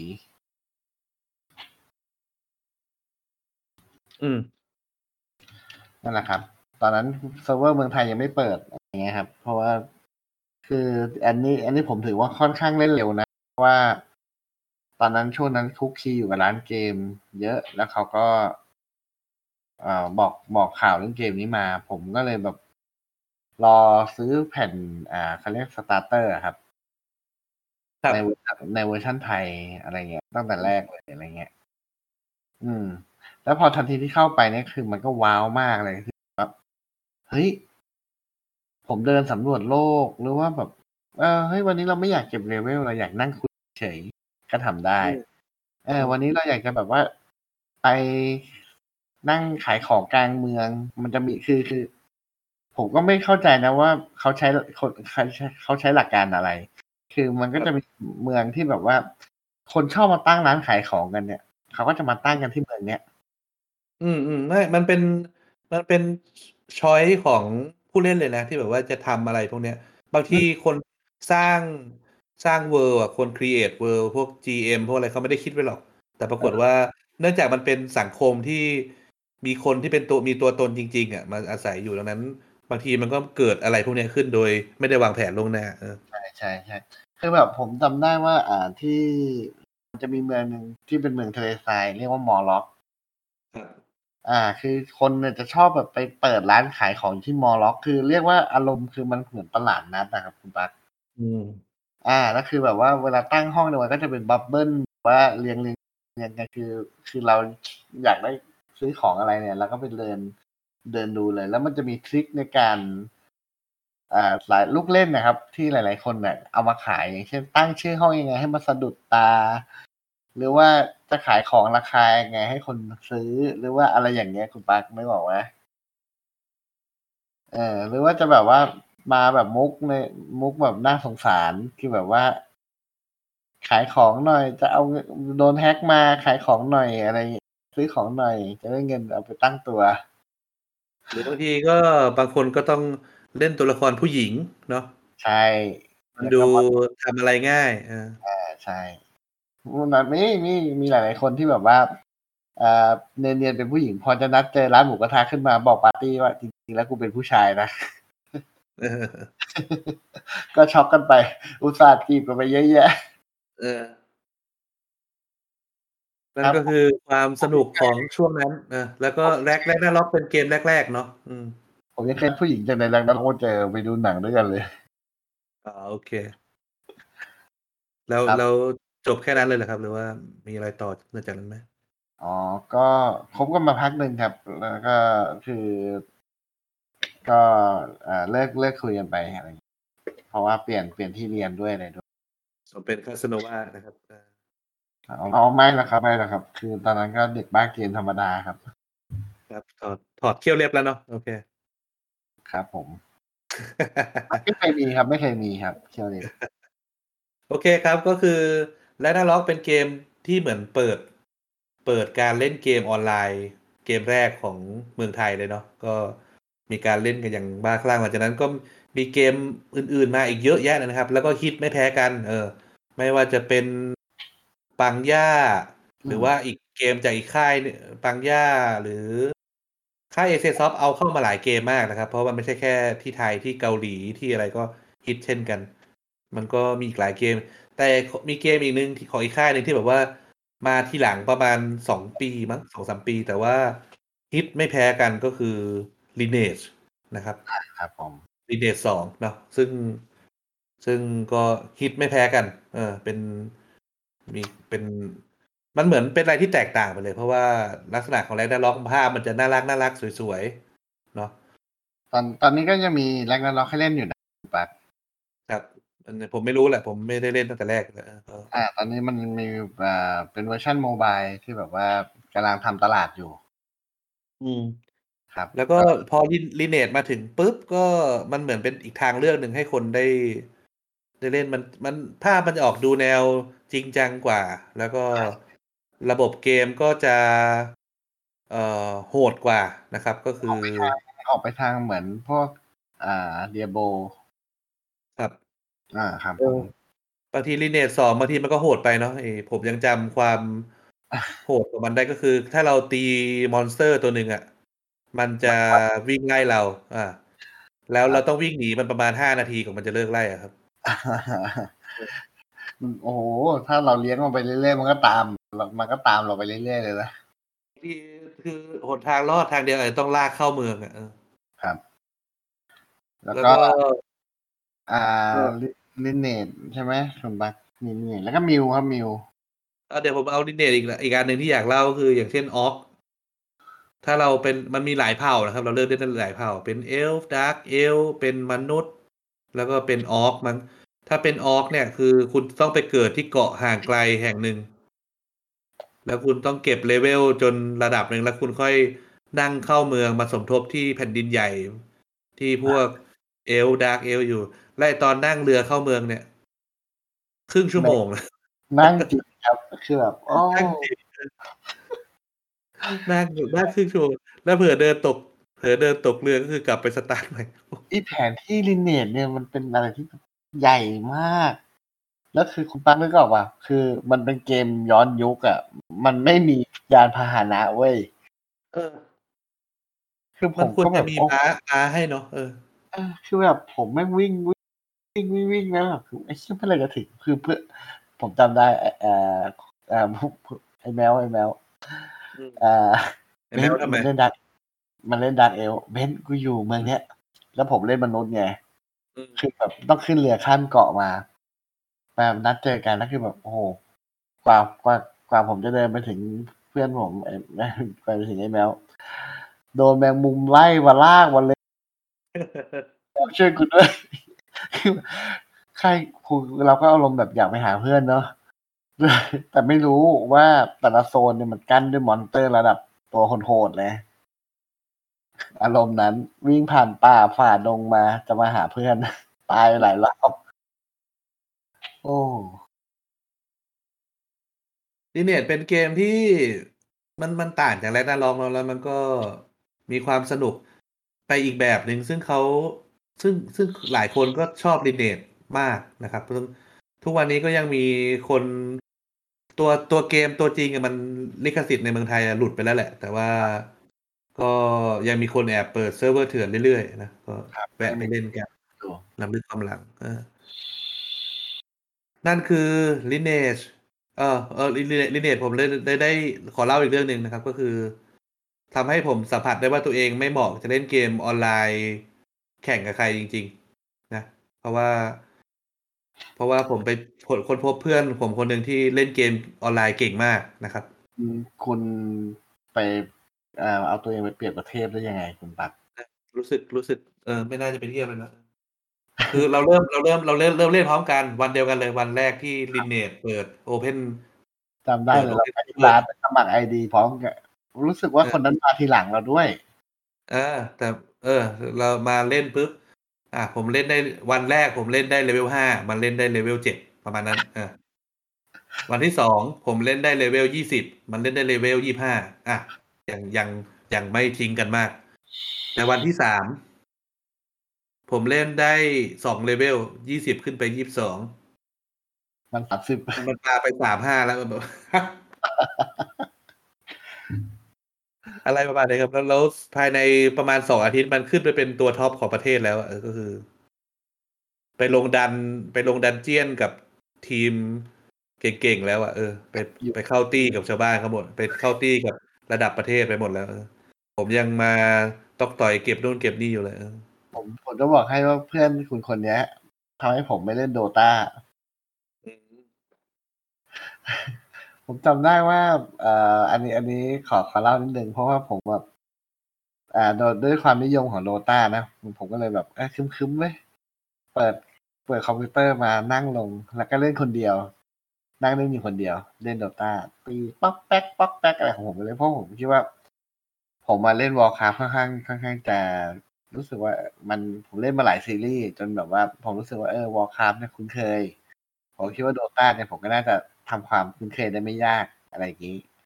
จะได้แบบไปเข้ากลุ่มเพื่อนไปนั่งเล่นเกมด้วยกันเพื่อนผมคนนี้ก็เพื่อนคุณปังนะครับเขาก็เข้ามาถามเขาก็เข้ามาหาผมปุ๊บอ้าวเบนเล่นเกมนี้เหมือนกันเหรอมาเดี๋ยวกูเล่นด้วยแล้วสิ่งที่เกิดขึ้นคืออะไรนะคุณปังก็อยู่ป่ะไม่แน่ใจครับอยู่ผมจำได้คุณปักอยู่คุณปักก็เล่นด้วยแล้วมีผมแรกผมไม่เล่นครับไม่เล่นเลยเกมเนี้ยอ๋อรู้สึกจะเป็นโอ๊ตจะเป็นโอ๊ตครับโอ๊ตกับเพื่อนกับคุณชื่อบิ๊กครับชื่อบิ๊กไอ้บิ๊กกับไอ้บิ๊กไก่โอ๊ตเข้ามาเล่นผมก็แบบเหมือนกับว่าจะมาเดี๋ยวฝึกให้เดี๋ยวสอนเล่นให้แล้วสิ่งที่มันทำกับผมคืออะไรแล้วบอกคุณปักมันไปลงอยู่คนละทีมกับผมครับคุณปักแล้วมันก็จ้องไล่ฆ่าผมอย่างเดียวเลยไม่ว่าผมจะหนีไปไหนมันก็ตามไปฆ่าผมครับคุณปัก คือผมเกิดยังไงมันก็ตามมาฆ่าผมคือแบบยังไงก็ได้เอาให้ผมตายให้ได้คนเดียว คือแบบไม่สนตีป้อมไม่สนตีครีปเลยสนใจแต่ฆ่าคุณเจอชื่อผมปุ๊บมันฆ่าผมอย่างเดียวเลยผมเลยบอกโอเคกูเลิกเล่นแล้ว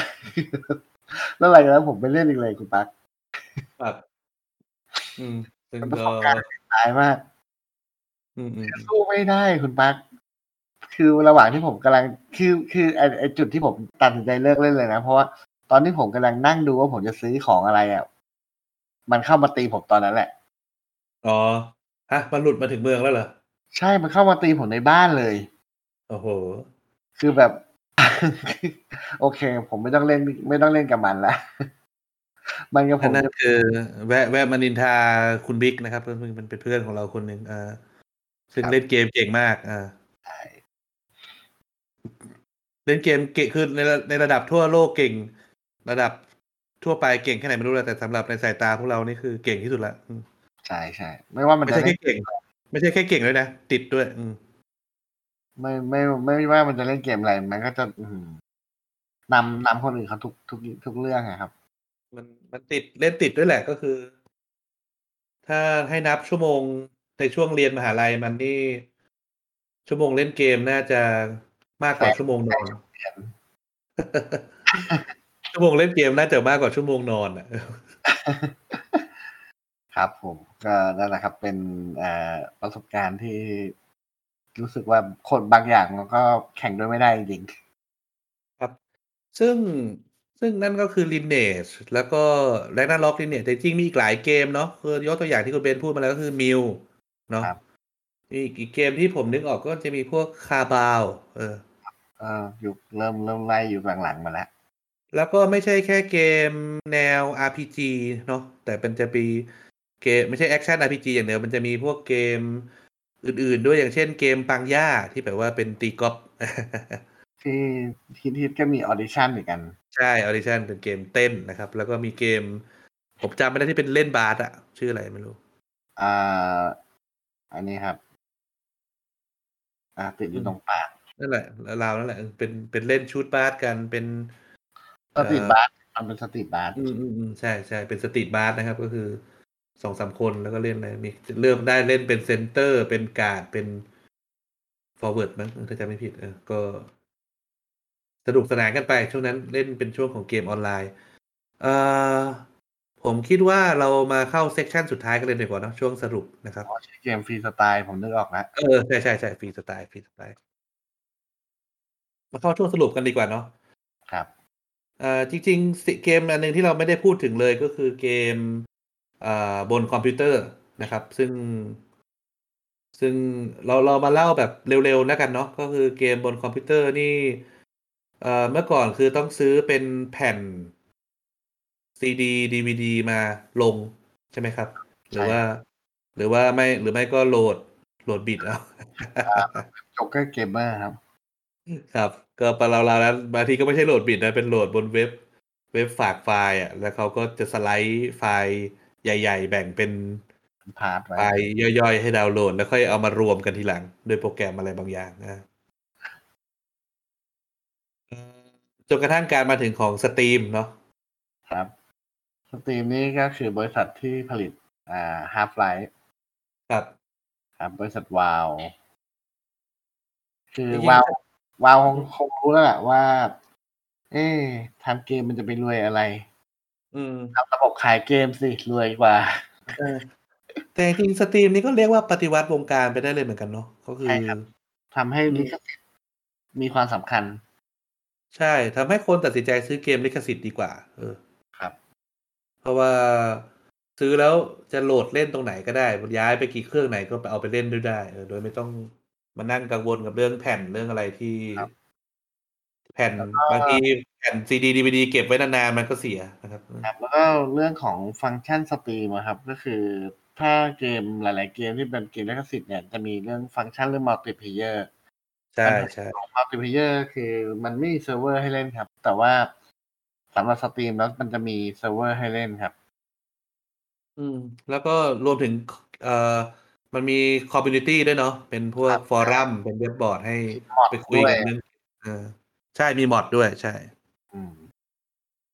ถือว่าแบบเป็นอะไรที่แบบแล้วบวกกับสตรีมก็ขยันแจกขยันลดราคาอะไรครับซึ่งก็ทำให้เกมคอมพิวเตอร์เกมบนคอมพิวเตอร์เริ่ม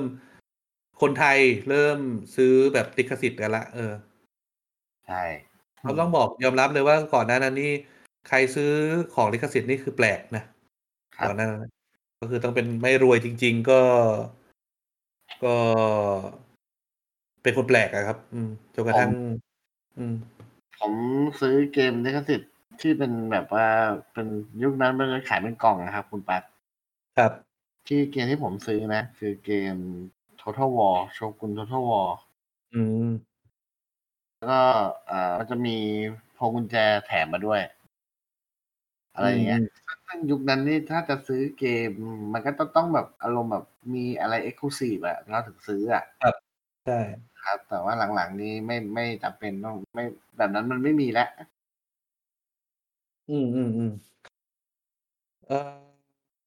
แล้วก็ของผมบ้างของผมที่ผมซื้อเกมแรกก็คือ FM 2014มั้งคุณปักนี่สายฟุตบอลตัวจริงนะครับเนี่ยครับชอบเตะบอลมากแล้วก็ชอบเล่นเกมฟุตบอลด้วยก็ซื้อ FM เป็นเกมแรกแล้วก็หลังจากนั้นก็ทยอยซื้อบน Steam บ้างก็มีต้องถามคุณปัก Winning ไม่ทราบ ต้องดูว่าทุกวันนี้มันไม่มีบิดดิ้งแล้วมันเป็นโปรเอเวอเรชั่นซ็อกเกอร์เนาะครับถ้าอยู่ถ้ามีแฟนอีกคนหนึ่งนี่ก็แฟนโอ๊ตปักเบนนี่ก็วินนิ่งกันได้ทั้งคืนนะครับครับเล่นสลับกันไปสลับกันมาอ่ะมาผมว่าเข้าเซกชันสุดท้ายกันก็คือที่ผมอยากจะให้ทำก็คือให้ลิสต์5เกมในดวงใจครับครับไล่จะเป็นแพลตฟอร์มไหนก็ได้อย่างปัจจุบันนี้มันก็เป็น PS5 แล้วเนาะใช่ครับแล้วก็มีช่วงของ PlayStation 4 แล้วก็จริงๆอีกคอนโซลหนึ่งที่เราไม่ได้พูดถึงเลยก็คือ Xbox นะครับเป็นของทางฝั่ง Microsoft ที่เริ่มตลาดก็ Xbox ก็ไม่ก็มันมีช่วงหนึ่งที่ออกเครื่องมาแต่ว่าทำการตลาดผิดพลาดเนาะถ้าผมจำเรื่องไม่ได้แต่ว่าทำให้มันล้าหลังไม่ใช่ล้าหลังอะแบบว่าความนิยมดรอปไปหน่อยนึงแต่ว่าหลังๆนี้ก็เริ่มกลับมาเข้าที่เข้าทางแล้วตอนแรกที่อาจจะพูดถึง Xbox นิดหนึ่งก็คือว่ามันไม่ค่อยได้รับความนิยมตลาดไทยเพราะว่า Microsoft ไม่ได้แบบมาเน้นตลาดไทยด้วยก็เลยแบบว่าเป็นเครื่องที่แบบว่าค่อนข้างจะข้อมูลน้อยนิดนึงในประเทศเราครับครับผมจำไม่ได้มันมีเรื่องเกี่ยวกับเรื่องเขาสตริกเรื่องแพลตฟอร์มอะไรสักอย่างเลยที่ทำให้คนไม่ใช่แค่ตลาดไทยนะครับตลาดเมืองนอกก็แบบเมิน Xbox ไปช่วงหนึ่งอ่ะแต่ว่าสุดท้ายก็เริ่ม Microsoft เริ่ม Open มากขึ้นก็ทำให้คนหันกลับมาสนใจมากขึ้นอันนี้ใครคนที่ติดตามวงการเกมคงรู้แล้วแต่ผมลืมเรื่องราวมันไปละผมจำเรื่องราวรายละเอียดไม่ได้ละครับเรามาลิสต์5เกมในดวงใจกันนะครับก็คือใครเริ่มคุณเบนเริ่มก่อนเราจะไล่จากอันดับจะจัดลำดับไหมหรือว่าแค่5เกมที่ชอบก็พอเอาที่ชอบก็พอโอเคครับคุณเบนก่อนเลยเกมแรกที่แบบว่าเป็น5เกมในดวงใจจริงๆแล้วผมมีค่อนข้างเยอะนะแต่ว่าเอาที่แบบว่าเล่นขอแค่5พอเล่นกับมันเยอะสุดแล้วกันเนาะเกมแรกนะครับที่ผมรู้สึกว่าผมรู้สึกว่าได้ภาษาอังกฤษกับมันเลยแบบว่าฝึกภาษาอังกฤษได้เต็มเลยคือ SimCity ครับครับแล้วก็ลำดับถัดมาคือสลับของผมก่อนของผมเกมแรกที่ผมอยากเป็น5เกมในดวงใจเกมแรกก็คือ FM 2014ครับนะครับเป็นโอเคมันอาจจะไม่เชิงผมซีรีส์ FM อ่ะเป็นซีรีส์ที่ทำให้ผมได้ฝึกภาษาจริงๆนะเพราะว่าทุกอย่างมันเป็น text เนาะคำพูดทุกอย่างแต่เราของจริงเหมือนจริงอะไรจริงได้อ่านภาษาอังกฤษได้ฝึกภาษาอังกฤษเขามีเวอร์ชันไทยผมก็ไม่เคยโหลดมาเล่นเลยนะเพราะว่าผมรู้สึกว่าหัดอ่านภาษาอังกฤษด้วย FM ดีกว่าที่ผมชอบเวอร์ชัน2014เพราะว่ามันเริ่มมี 3D แล้วก็ความสมจริงสมจังเรื่องการให้สัมภาษณ์สื่อเรื่องอะไรเนี่ยเป็นเวอร์ชันแรกๆเลยมั้งถ้าจำไม่ผิดครับแล้วก็เหมือนนั่นแหละทำให้ชอบ FM 2014เป็นเกมวางแผนฟุตบอลที่ผมเล่นมาอย่างยาวนานนะครับโอเคเกมต่อไปของคุณเบนครับก็เป็นตอนแรกผมจะให้โชกุน Total War นะแต่ว่ามันเลือกยากนิดหนึ่งคือผมว่าผมชอบ StarCraft แต่เล่นไม่เก่งเท่า Total War นะแต่ชอบ StarCraft เพราะว่าผมรู้สึกชอบอะไรที่มันแบบเป็นวิทยาศาสตร์อยู่แล้วแบ็คกราวด์ตีมันเป็นวิทยาศาสตร์ไซไฟอะไรเงี้ยครับก็เลยชอบ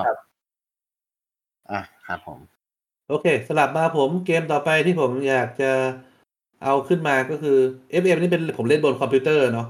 แล้วก็อีกถัดไปที่ผมเล่นบนเครื่อง PC ก็คือ Skyrim ครับอะไรนะ Skyrim อ๋อ Skyrim Elder Scrolls Skyrim อันนี้ก็โอ้โหมีความซับซ้อนหลายมิติอยู่นะเป็นเกมเป็นสุดยอดเกม Open World ที่ได้รับการยอมรับทั่วโลกนะครับซึ่งแล้วก็ตัวเกมจริงๆอ่ะมันก็ไม่ได้ยาวหรือมีอะไรมากมายหรอกแต่สิ่งที่เสริมเข้ามาต่างหากที่ทำให้เกมมันฮิตขึ้นมาก็คือมอดนะครับมีคนขยันมาสร้างมอดจนเปิดเป็นแบบมอดแทบจะทำให้เป็นเกมอีกเกมหนึ่งได้เลยอ่ะก็เยอะแยะมากสนุกมากตอนนั้นจำได้ว่าสนุกมากมีแล้วก็มีเผ่าต่างๆมีการจับมังกรมีการเล่นแบบแนว RPG มีแนวแอคชั่นอะไรมากมายซึ่งเป็นหนึ่งในเกมที่ผมยกให้เป็นเกมที่ถูกใจจนธนูปักที่หัวเข่าเป็นเหมือนเป็น dialogue ที่ไม่รู้เรียกว่าเป็นบั๊กหรือว่าเป็นความขี้เกียจของน่าจะเป็น default dialogue ที่ไม่คือมันก็ต้องสร้างให้มันหลากหลายกว่านี้นะครับนี่ไปถามใครโดนยิงที่เข่าหมดครับผมแล้วโอเคแล้วไงครับนั่นคือที่ผมเกมที่2ผมคือ Skyrim ครับต่อไปเกมที่3ของคุณเบนซ์ครับตระกูล Hero of Might and Magic ครับเป็นเป็นผมว่าเป็นต้นแบบของเกมแฟนตาซีหลายๆเกมเลยซึ่งผมค่อนข้างคิดถึงซีรีส์นี้อยากให้เขามาผลิตอีกรอบแต่ผมไม่แน่ใจว่ายังมีคนนิยมอยู่ไหมแต่ผมคิดว่ามีแฟนบอยที่ยังคิดถึงนี้อยู่ครับอันที่จริงเกมมันก็กลับมาได้เนาะแต่ว่ามันก็อยู่ที่ว่าคนมันจะตามมาเล่นหรือเปล่าครับมันก็เรื่องสำคัญไมค์เมจิกล่าสุดที่คุณเบนเล่นคือเกมอันไหนครับเกมอะไรภาค5ครับปีก็5ที่พอจะบอกปีคร่าวๆได้ไหมครับว่าปีไหนน่าจะอยู่ช่วงราวๆปีพศหรอครับอะไรก็ได้ครับผมจำได้แต่ช่วงปีมหาลัยอ่ะมันน่าจะอยู่ประมาณปี2ปี3อะครับโอเคครับก็ช่วงนั้นก็คือราวๆปี2007 2008ราวๆนั้นนะครับครับโอเคสลับมาที่ผมเกมที่3ของผมก็คือผมขอยกให้ Assassin's Creed ครับ Odyssey คือ Assassin's Creed ที่เป็นซีรีส์ยาวนานเนาะมีทุกแพลตฟอร์มทั้งPC หรือว่าพวกคอนโซลต่างๆผมก็เล่น Assassin's Creed ตั้งแต่บนคอมพิวเตอร์แล้วแหละบน PC แล้วก็จนกระทั่งผมมีเครื่อง PlayStation 4ผมก็ได้เล่น Assassin's Creed Odyssey ขอรับอิจฉาคุณจริงๆที่คุณได้เล่น Assassin's Creed ในคอมเนี่ยทำไมคุณไม่ได้เล่นล่ะครับคือการ์ดจอผมไม่ถึงครับผมก็ไม่ถึงตอนนั้นการ์ดจอก็ไม่ใช่ว่าดีแต่ว่าผมเล่นได้คือคุณมัวไปใช้ Linux กับ Macintosh หรือเปล่าเลยไม่ใช่ตอนนั้นผมการ์ดจอผมนี่GeForce 4 MX นะแม้ทุกวันนี้คุณก็เล่นได้คุณไม่เล่นเองโอ้ยทุกวันนี้มันพอเล่นซีรีส์ใหม่มันก็เล่นไม่ได้แล้วไงก็เล่นซีรีส์เก่าสิครับมันหาโหลดไม่ได้แล้วโหลดทำไมก็ซื้อ Steam ครับอย่าลืมสิ คือไม่มีอะไรอย่างนี้คุณอ้างไปเรื่อยคือคุณไม่ซื้อมาเล่นเองไม่มีอารมณ์อยากกลับไปซื้อมาเล่นแล้วใช่ไงแต่ราคาไม่ใช่แพงครับราคาแค่ 200-300 เองมั้งถ้าผมจำไม่ผิดพวกเวอร์ชันเก่าๆผมชอบที่ผมชอบคือ Odyssey เพราะว่ามันลักษณะมันเป็น Open World เต็มรูปแบบนะครับแล้วก็มีการแล้วมันตีมันเป็นกรีกเนาะดังนั้นมันเป็นตีมที่คุ้นเคยครับแล้วก็มีการรบบนเรือมีการ ไล่ตามตำนานกรีกมีเกาะต่างๆให้ไปทำเควสเยอะแยะไปหมดเป็นหนึ่งในเกม Assassin's Creed ที่ Open World ที่ใหญ่ที่สุดแล้วก็มีความหลากหลายในการเล่นทำให้ผมสนุกกับมันมากที่สุดเป็นในซีรีส์ Assassin's Creed ผมเลยมารีดไปตรงนี้ครับต่อไปเกมที่4ของคุณเบนซ์ครับอันนี้เป็นเกมออนไลน์ครับ Ragnarok ครับครับอันนี้ผมค่อนข้างจะใช้เวลากับมันค่อนข้างเยอะเพราะว่าผมมีตัวละครแบบว่ามีตัวละครที่เลเวล99เลยก็เลยรู้สึกว่าแบบเฮ้ยเนี่ยเกมนี้แหละก็คือผมว่าต้องมาแล้วแหละเพราะว่าเล่นได้ขนาดเลเวลตันมีแสงใต้ตีนนี้ก็ต้องระดับหนึ่งนะครับครับผมก็แรงดันรอครับเป็นเกมที่4ของผมเกมที่4ของผมคือ Red Dead Redemption 2 ครับครับผมเล่นบน PlayStation 4 เป็นแน่นอนว่าความ Open World นั่นรู้กันอยู่แล้วแล้วก็แต่ความสมจริงมันเป็นเกมแนวคาวบอยเนาะเป็นเกมแนวยุคที่มีการพึ่งหลังเกิดสงครามกลางเมืองใหม่ๆครับแล้วก็เริ่มมีการสร้างเมืองสร้างอะไรแล้วก็มีกลุ่มเอาท์ลอว์กลุ่มนึงก็เราเล่นเป็นคนในกลุ่มเอาท์ลอว์กลุ่มนั้นแหละความเด่นของเกมนี้คือมันสมจริงมากนะครับภาพทั้งบรรยากาศการเล่นเกมอินครับผมดูไม่ได้เล่นนะแต่ว่าผมแคสแบบผมอินมากมันเหมือนแบบมันคือมันบทละครเลยครับคุณปัก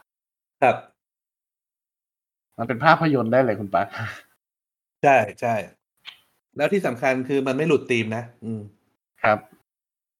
มันธีมมันเป็นยังไงมันก็ได้มีโอกาสเล่นภาคออนไลน์ไหมครับเล่นครับก็สนุกไม่แพ้กันยังเล่นอยู่ไหมครับเนี่ยตอนนี้เล่นอยู่ครับดีครับผมว่าช่วงกักตัวนี่เหมาะมากเลยแต่ตอนนี้ไม่ต้องกักแล้วสินะยังครับยังต้องกักอยู่บ้างครับอ๋อโอเคครับมีอะไรจะเสริมไหมครับคุณปักสำหรับ Red Dead Redemption ก็มันเป็นเกมที่เปิดโลกของเกมนึงนะเพราะว่ามันเหมือนเป็นการผลักดันไปขีดสุดของการเล่นเกมอะครับที่ว่ามันเป็นเกมที่สมจริงเพราะตอนผมเล่นเกมนี้แรกๆเนี่ยผมไม่ค่อยชอบนะมันดูทำอะไรมันยากไปหมดอ่ะครับจะขึ้นม้าจะแบกของจะยิงปืนจะอะไรมันดูแบบโอ้โหสมจริงเกินไปใช่เพราะว่าคือผมเคยศึกษาพวกเรื่องศาสตร์เกมดีไซน์มาครับคือว่าเกมอะไรที่มันสมจริงเกินไปบางทีมันก็ไม่ใช่เกมที่ดีนะครับมันก็ต้องมีความแบบลดรายละเอียดบางอย่างไปบ้างเพื่อความสนุกนั่นนะครับแต่ว่าสำหรับ Red Dead เนี่ยไอ้ความสมจริงพวกนั้นนะมันออกแบบมาอย่างดีละแต่คนไปเล่นเกมใหม่ๆอาจจะรู้สึกตะขิดตะขวงใจรู้สึกไม่ชอบแต่ว่าพอเล่นไปสักพักแล้วจับจังหวะแล้วก็คุ้นเคยกับมันเนี่ยอย่างม้าใช่ไหมครับ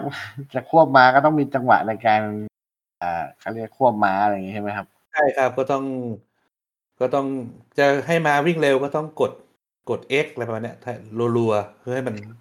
รัวแล้วก็ต้องกด X ให้ตรงจังหวะกับการควบเพื่อให้มันไม่เปลืองแรงถ้าเรากด X เร็วเกินไปมันก็จะเปลืองแรงอะไรอย่างเงี้ยครับเราเหมือนไปฝืนม้าอะไรอย่างนี้นะ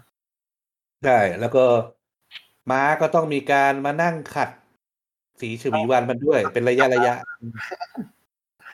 ไม่งั้นพลังจะลดเร็วแล้วก็ต้องมีการป้อนอาหารครับปืนถ้าไปสมมติว่าเรามีปืนเนาะแล้วใช้ไปสักพักปืนก็จะเสื่อมสภาพก็ต้องไปซื้อน้ำมันปืนมาขัดอย่างเงี้ยครับหรือว่าถ้าเราไปเดินลงน้ำมาเดินลุยแม่น้ำเดินลุยโคลนอะไรเงี้ยเสื้อผ้าก็จะเปียกเลอะเทอะไปหมดแล้วก็ปืนก็จะคุณภาพก็จะตกลงเร็วมากเพราะว่าเหมือนมันขึ้นสนิมครับ อะไรอย่างเงี้ยมันรายละเอียดดีเทลในเกมนี้มันเยอะมากนะครับแล้วก็สนุกทำให้เป็นเกมที่เพลินสนุกเลยแหละแล้วก็เล่นเพลินใช่เหมือนเราก็ไปอยู่ในโลกนั้นจริงๆรายละเอียดมันเขาเรียกว่ามันจนมันเป็นจุดแข็งของเกมนี้ไปเลยนะใช่ครับความสมจริงแล้วก็บวกกับบทบาทที่สนุกแล้วพอเขาต่อยอดมาทำเป็นออนไลน์เนี่ยมันเลยยิ่งทำให้การลงไม้ลงมือทุกอย่างนะตอนนั้นมันคุ้มค่านะครับครับ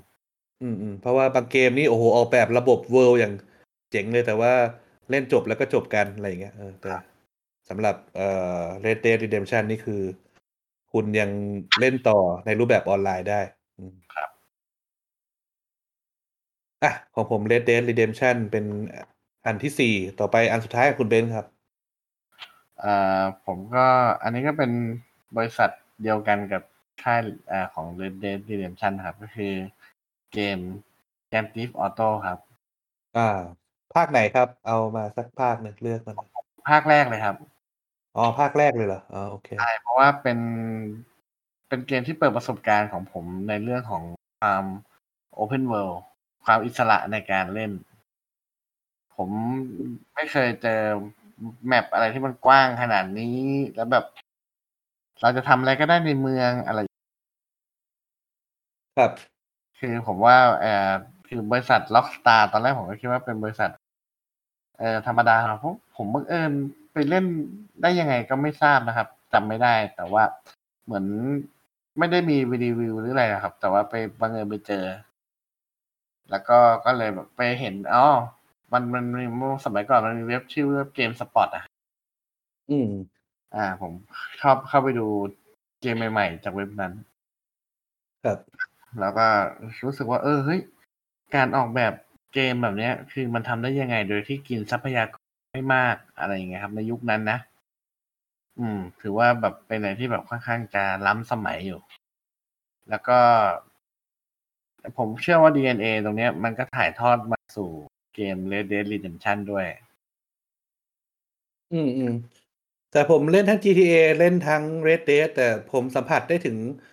ความต่างในเชิง strategy นะครับในเชิงปรัชญาในการทำต่างกันค่อนข้างเยอะแต่ว่าก็มันเหมือนคนละทีมทำกันเลยผมไม่ได้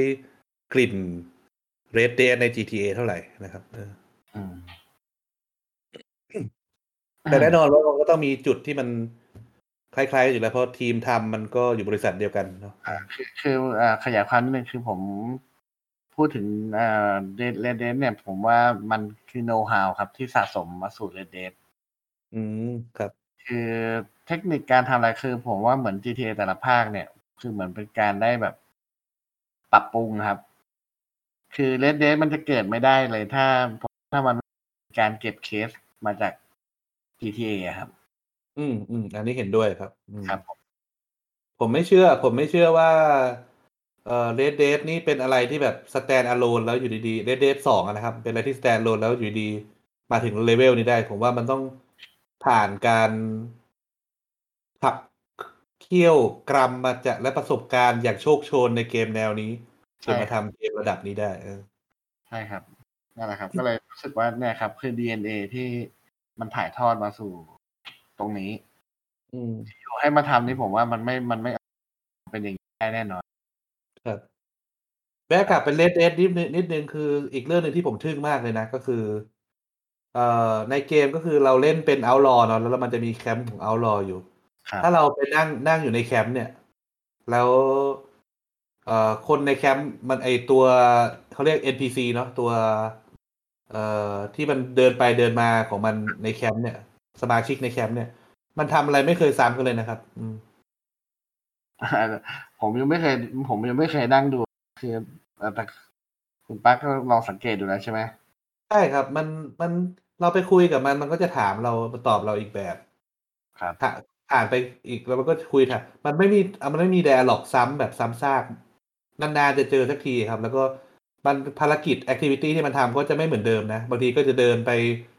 ตกปลาบางทีก็มาเดินนั่งริมกองไฟบางทีก็เดินไปกินข้าวบางทีก็ไปนอนอะไรเงี้ยมันคุณปั๊กใจรายละเอียดมากผ ผมถามนิดนึงคือมันพอจะเป็นไปได้ไหมคุณปักว่าไดอะล็อกคนเนี้ยมันคือโอเคแหละเรื่องในเรื่องหลักเนี่ยก็คือมีไดอะล็อกฟิกเอาไว้แต่ว่าอะไรที่มันไม่ใช่ในเรื่องหลักเนี่ยมันเป็นไปได้ไหมที่มันจะสร้างมาจากAI อะไรพวกเนี้ยผมว่าไม่นะครับผมว่าไม่มันมีความเป็นมนุษย์อยู่ในนั้นมากเกินกว่าที่ผมคิดว่าเป็น AI น่าจะเป็นการใส่ใจรายละเอียดมากกว่าครับครับก็คือผมไม่คิดว่ามันเป็นอะไรที่แบบ AI ก็คือ AI ในความหมายก็คือมันอยู่ดีมันสร้างขึ้นมาเองอะเนาะโดยเอกขึ้นมาเองโดยไม่ใช่เป็นไปตามแผนที่วางไว้แต่ต้นนะเป็นใช้สติปัญญาของคอมพิวเตอร์ทำขึ้นมาเองผมว่ายังไม่ถึงขั้นนั้นครับแต่เป็นในแง่ว่าใส่ใจรายละเอียดแล้วก็ขยันเติมข้อมูลมากกว่าต้องยกความดีความชอบให้กับทีมงานทุกคนเลยนะครับครับคุณเป็นเกมที่5ไปแล้วเนาะใช่ครับหมดเลยละอ่ะเกมปักมั่นเกมสุดท้ายครับเกมสุดท้ายของผมก็คือ God of War ครับเวอร์ชั่นล่าสุดนะGod of War เวอร์ชั่นล่าสุดที่หน้าปกเป็นรูป Kratos พระเอกของซีรีส์ God of War นั่งเรือมากับลูกชายครับตัวเล็กๆไอ้หนูตัวเล็กๆอันนี้ก็เป็นเกมที่ผมก็ติดตามดูแคสอยู่อย่างต่อเนื่องนะครับรู้สึกว่าชอบตั้งแต่เนื้อเรื่องของตั้งแต่ PlayStation 2 ละครับ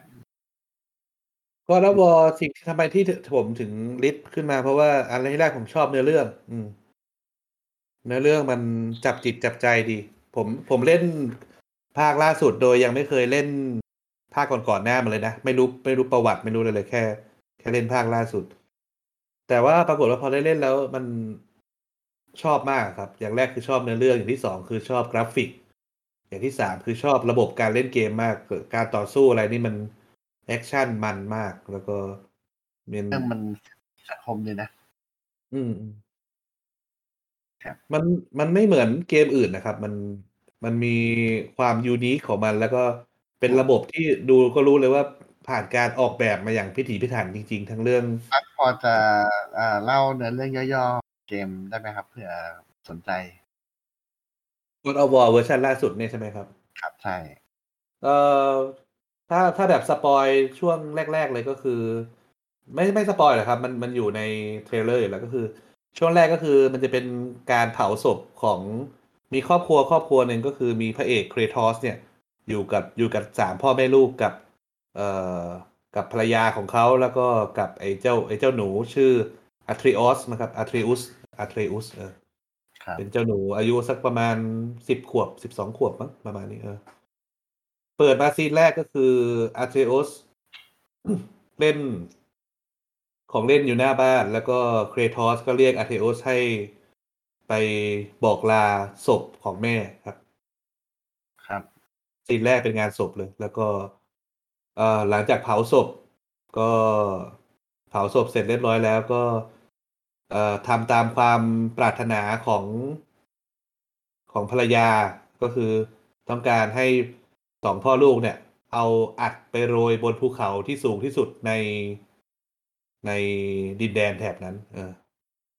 ใช่แล้วก็ยอดเขาถึงปันนะครับไม่ใช่ครับอันนี้เป็นดินแดนของกรีกนะของนอร์สครับของพวกเทพเจ้าทางสแกนดิเนเวียแล้วก็มีมิดการ์ดอะไรไอเซนการ์ดอะไรครับนั่นแหละนี่คือเนื้อเรื่องครับแล้วก็ระหว่างทางก็ต้องไปผจญกับมอนสเตอร์กับปีศาจต่างๆกับเทพเจ้าองค์อื่นต้องเดินทางข้ามโลกข้ามมิติไปเจอแม่มดไปเจออะไรต่างๆแล้วก็ต่อสู้ต่อไปครับผมแล้วในเรื่องสนุกครับนั่นแหละนั่นก็เราก็ครบกันละ5เกม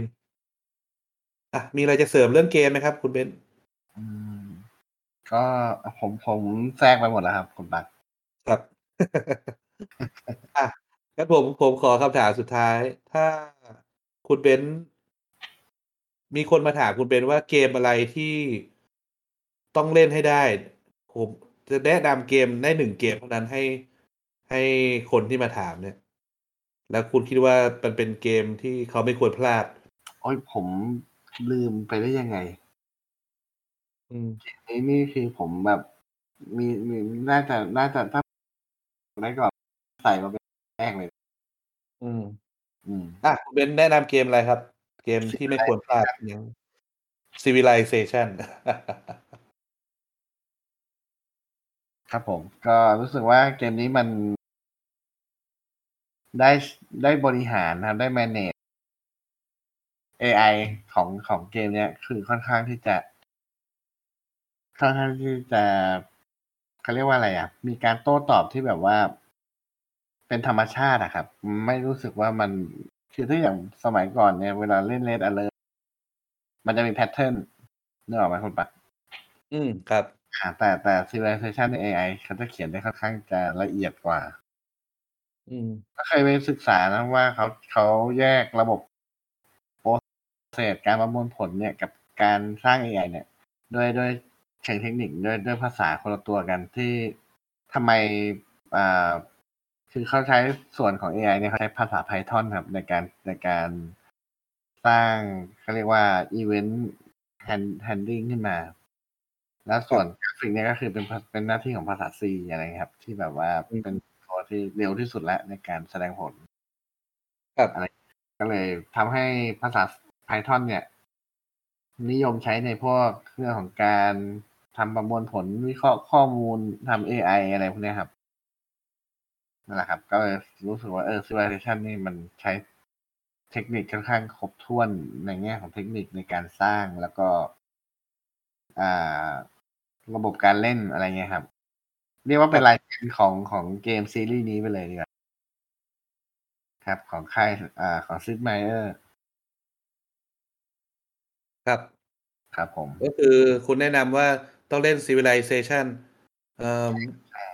แนะนำแบบเฉพาะเจาะจงได้ไหมครับว่าอันไหนที่คุณชอบที่สุดเวอร์ชั่นไหนภาค5กับ6ครับคือภาค5จะเล่นง่ายกว่าภาค6นี่จะซับซ้อนกว่าถึงจะเป็นระบบการเล่นแบบเดิมแต่ว่า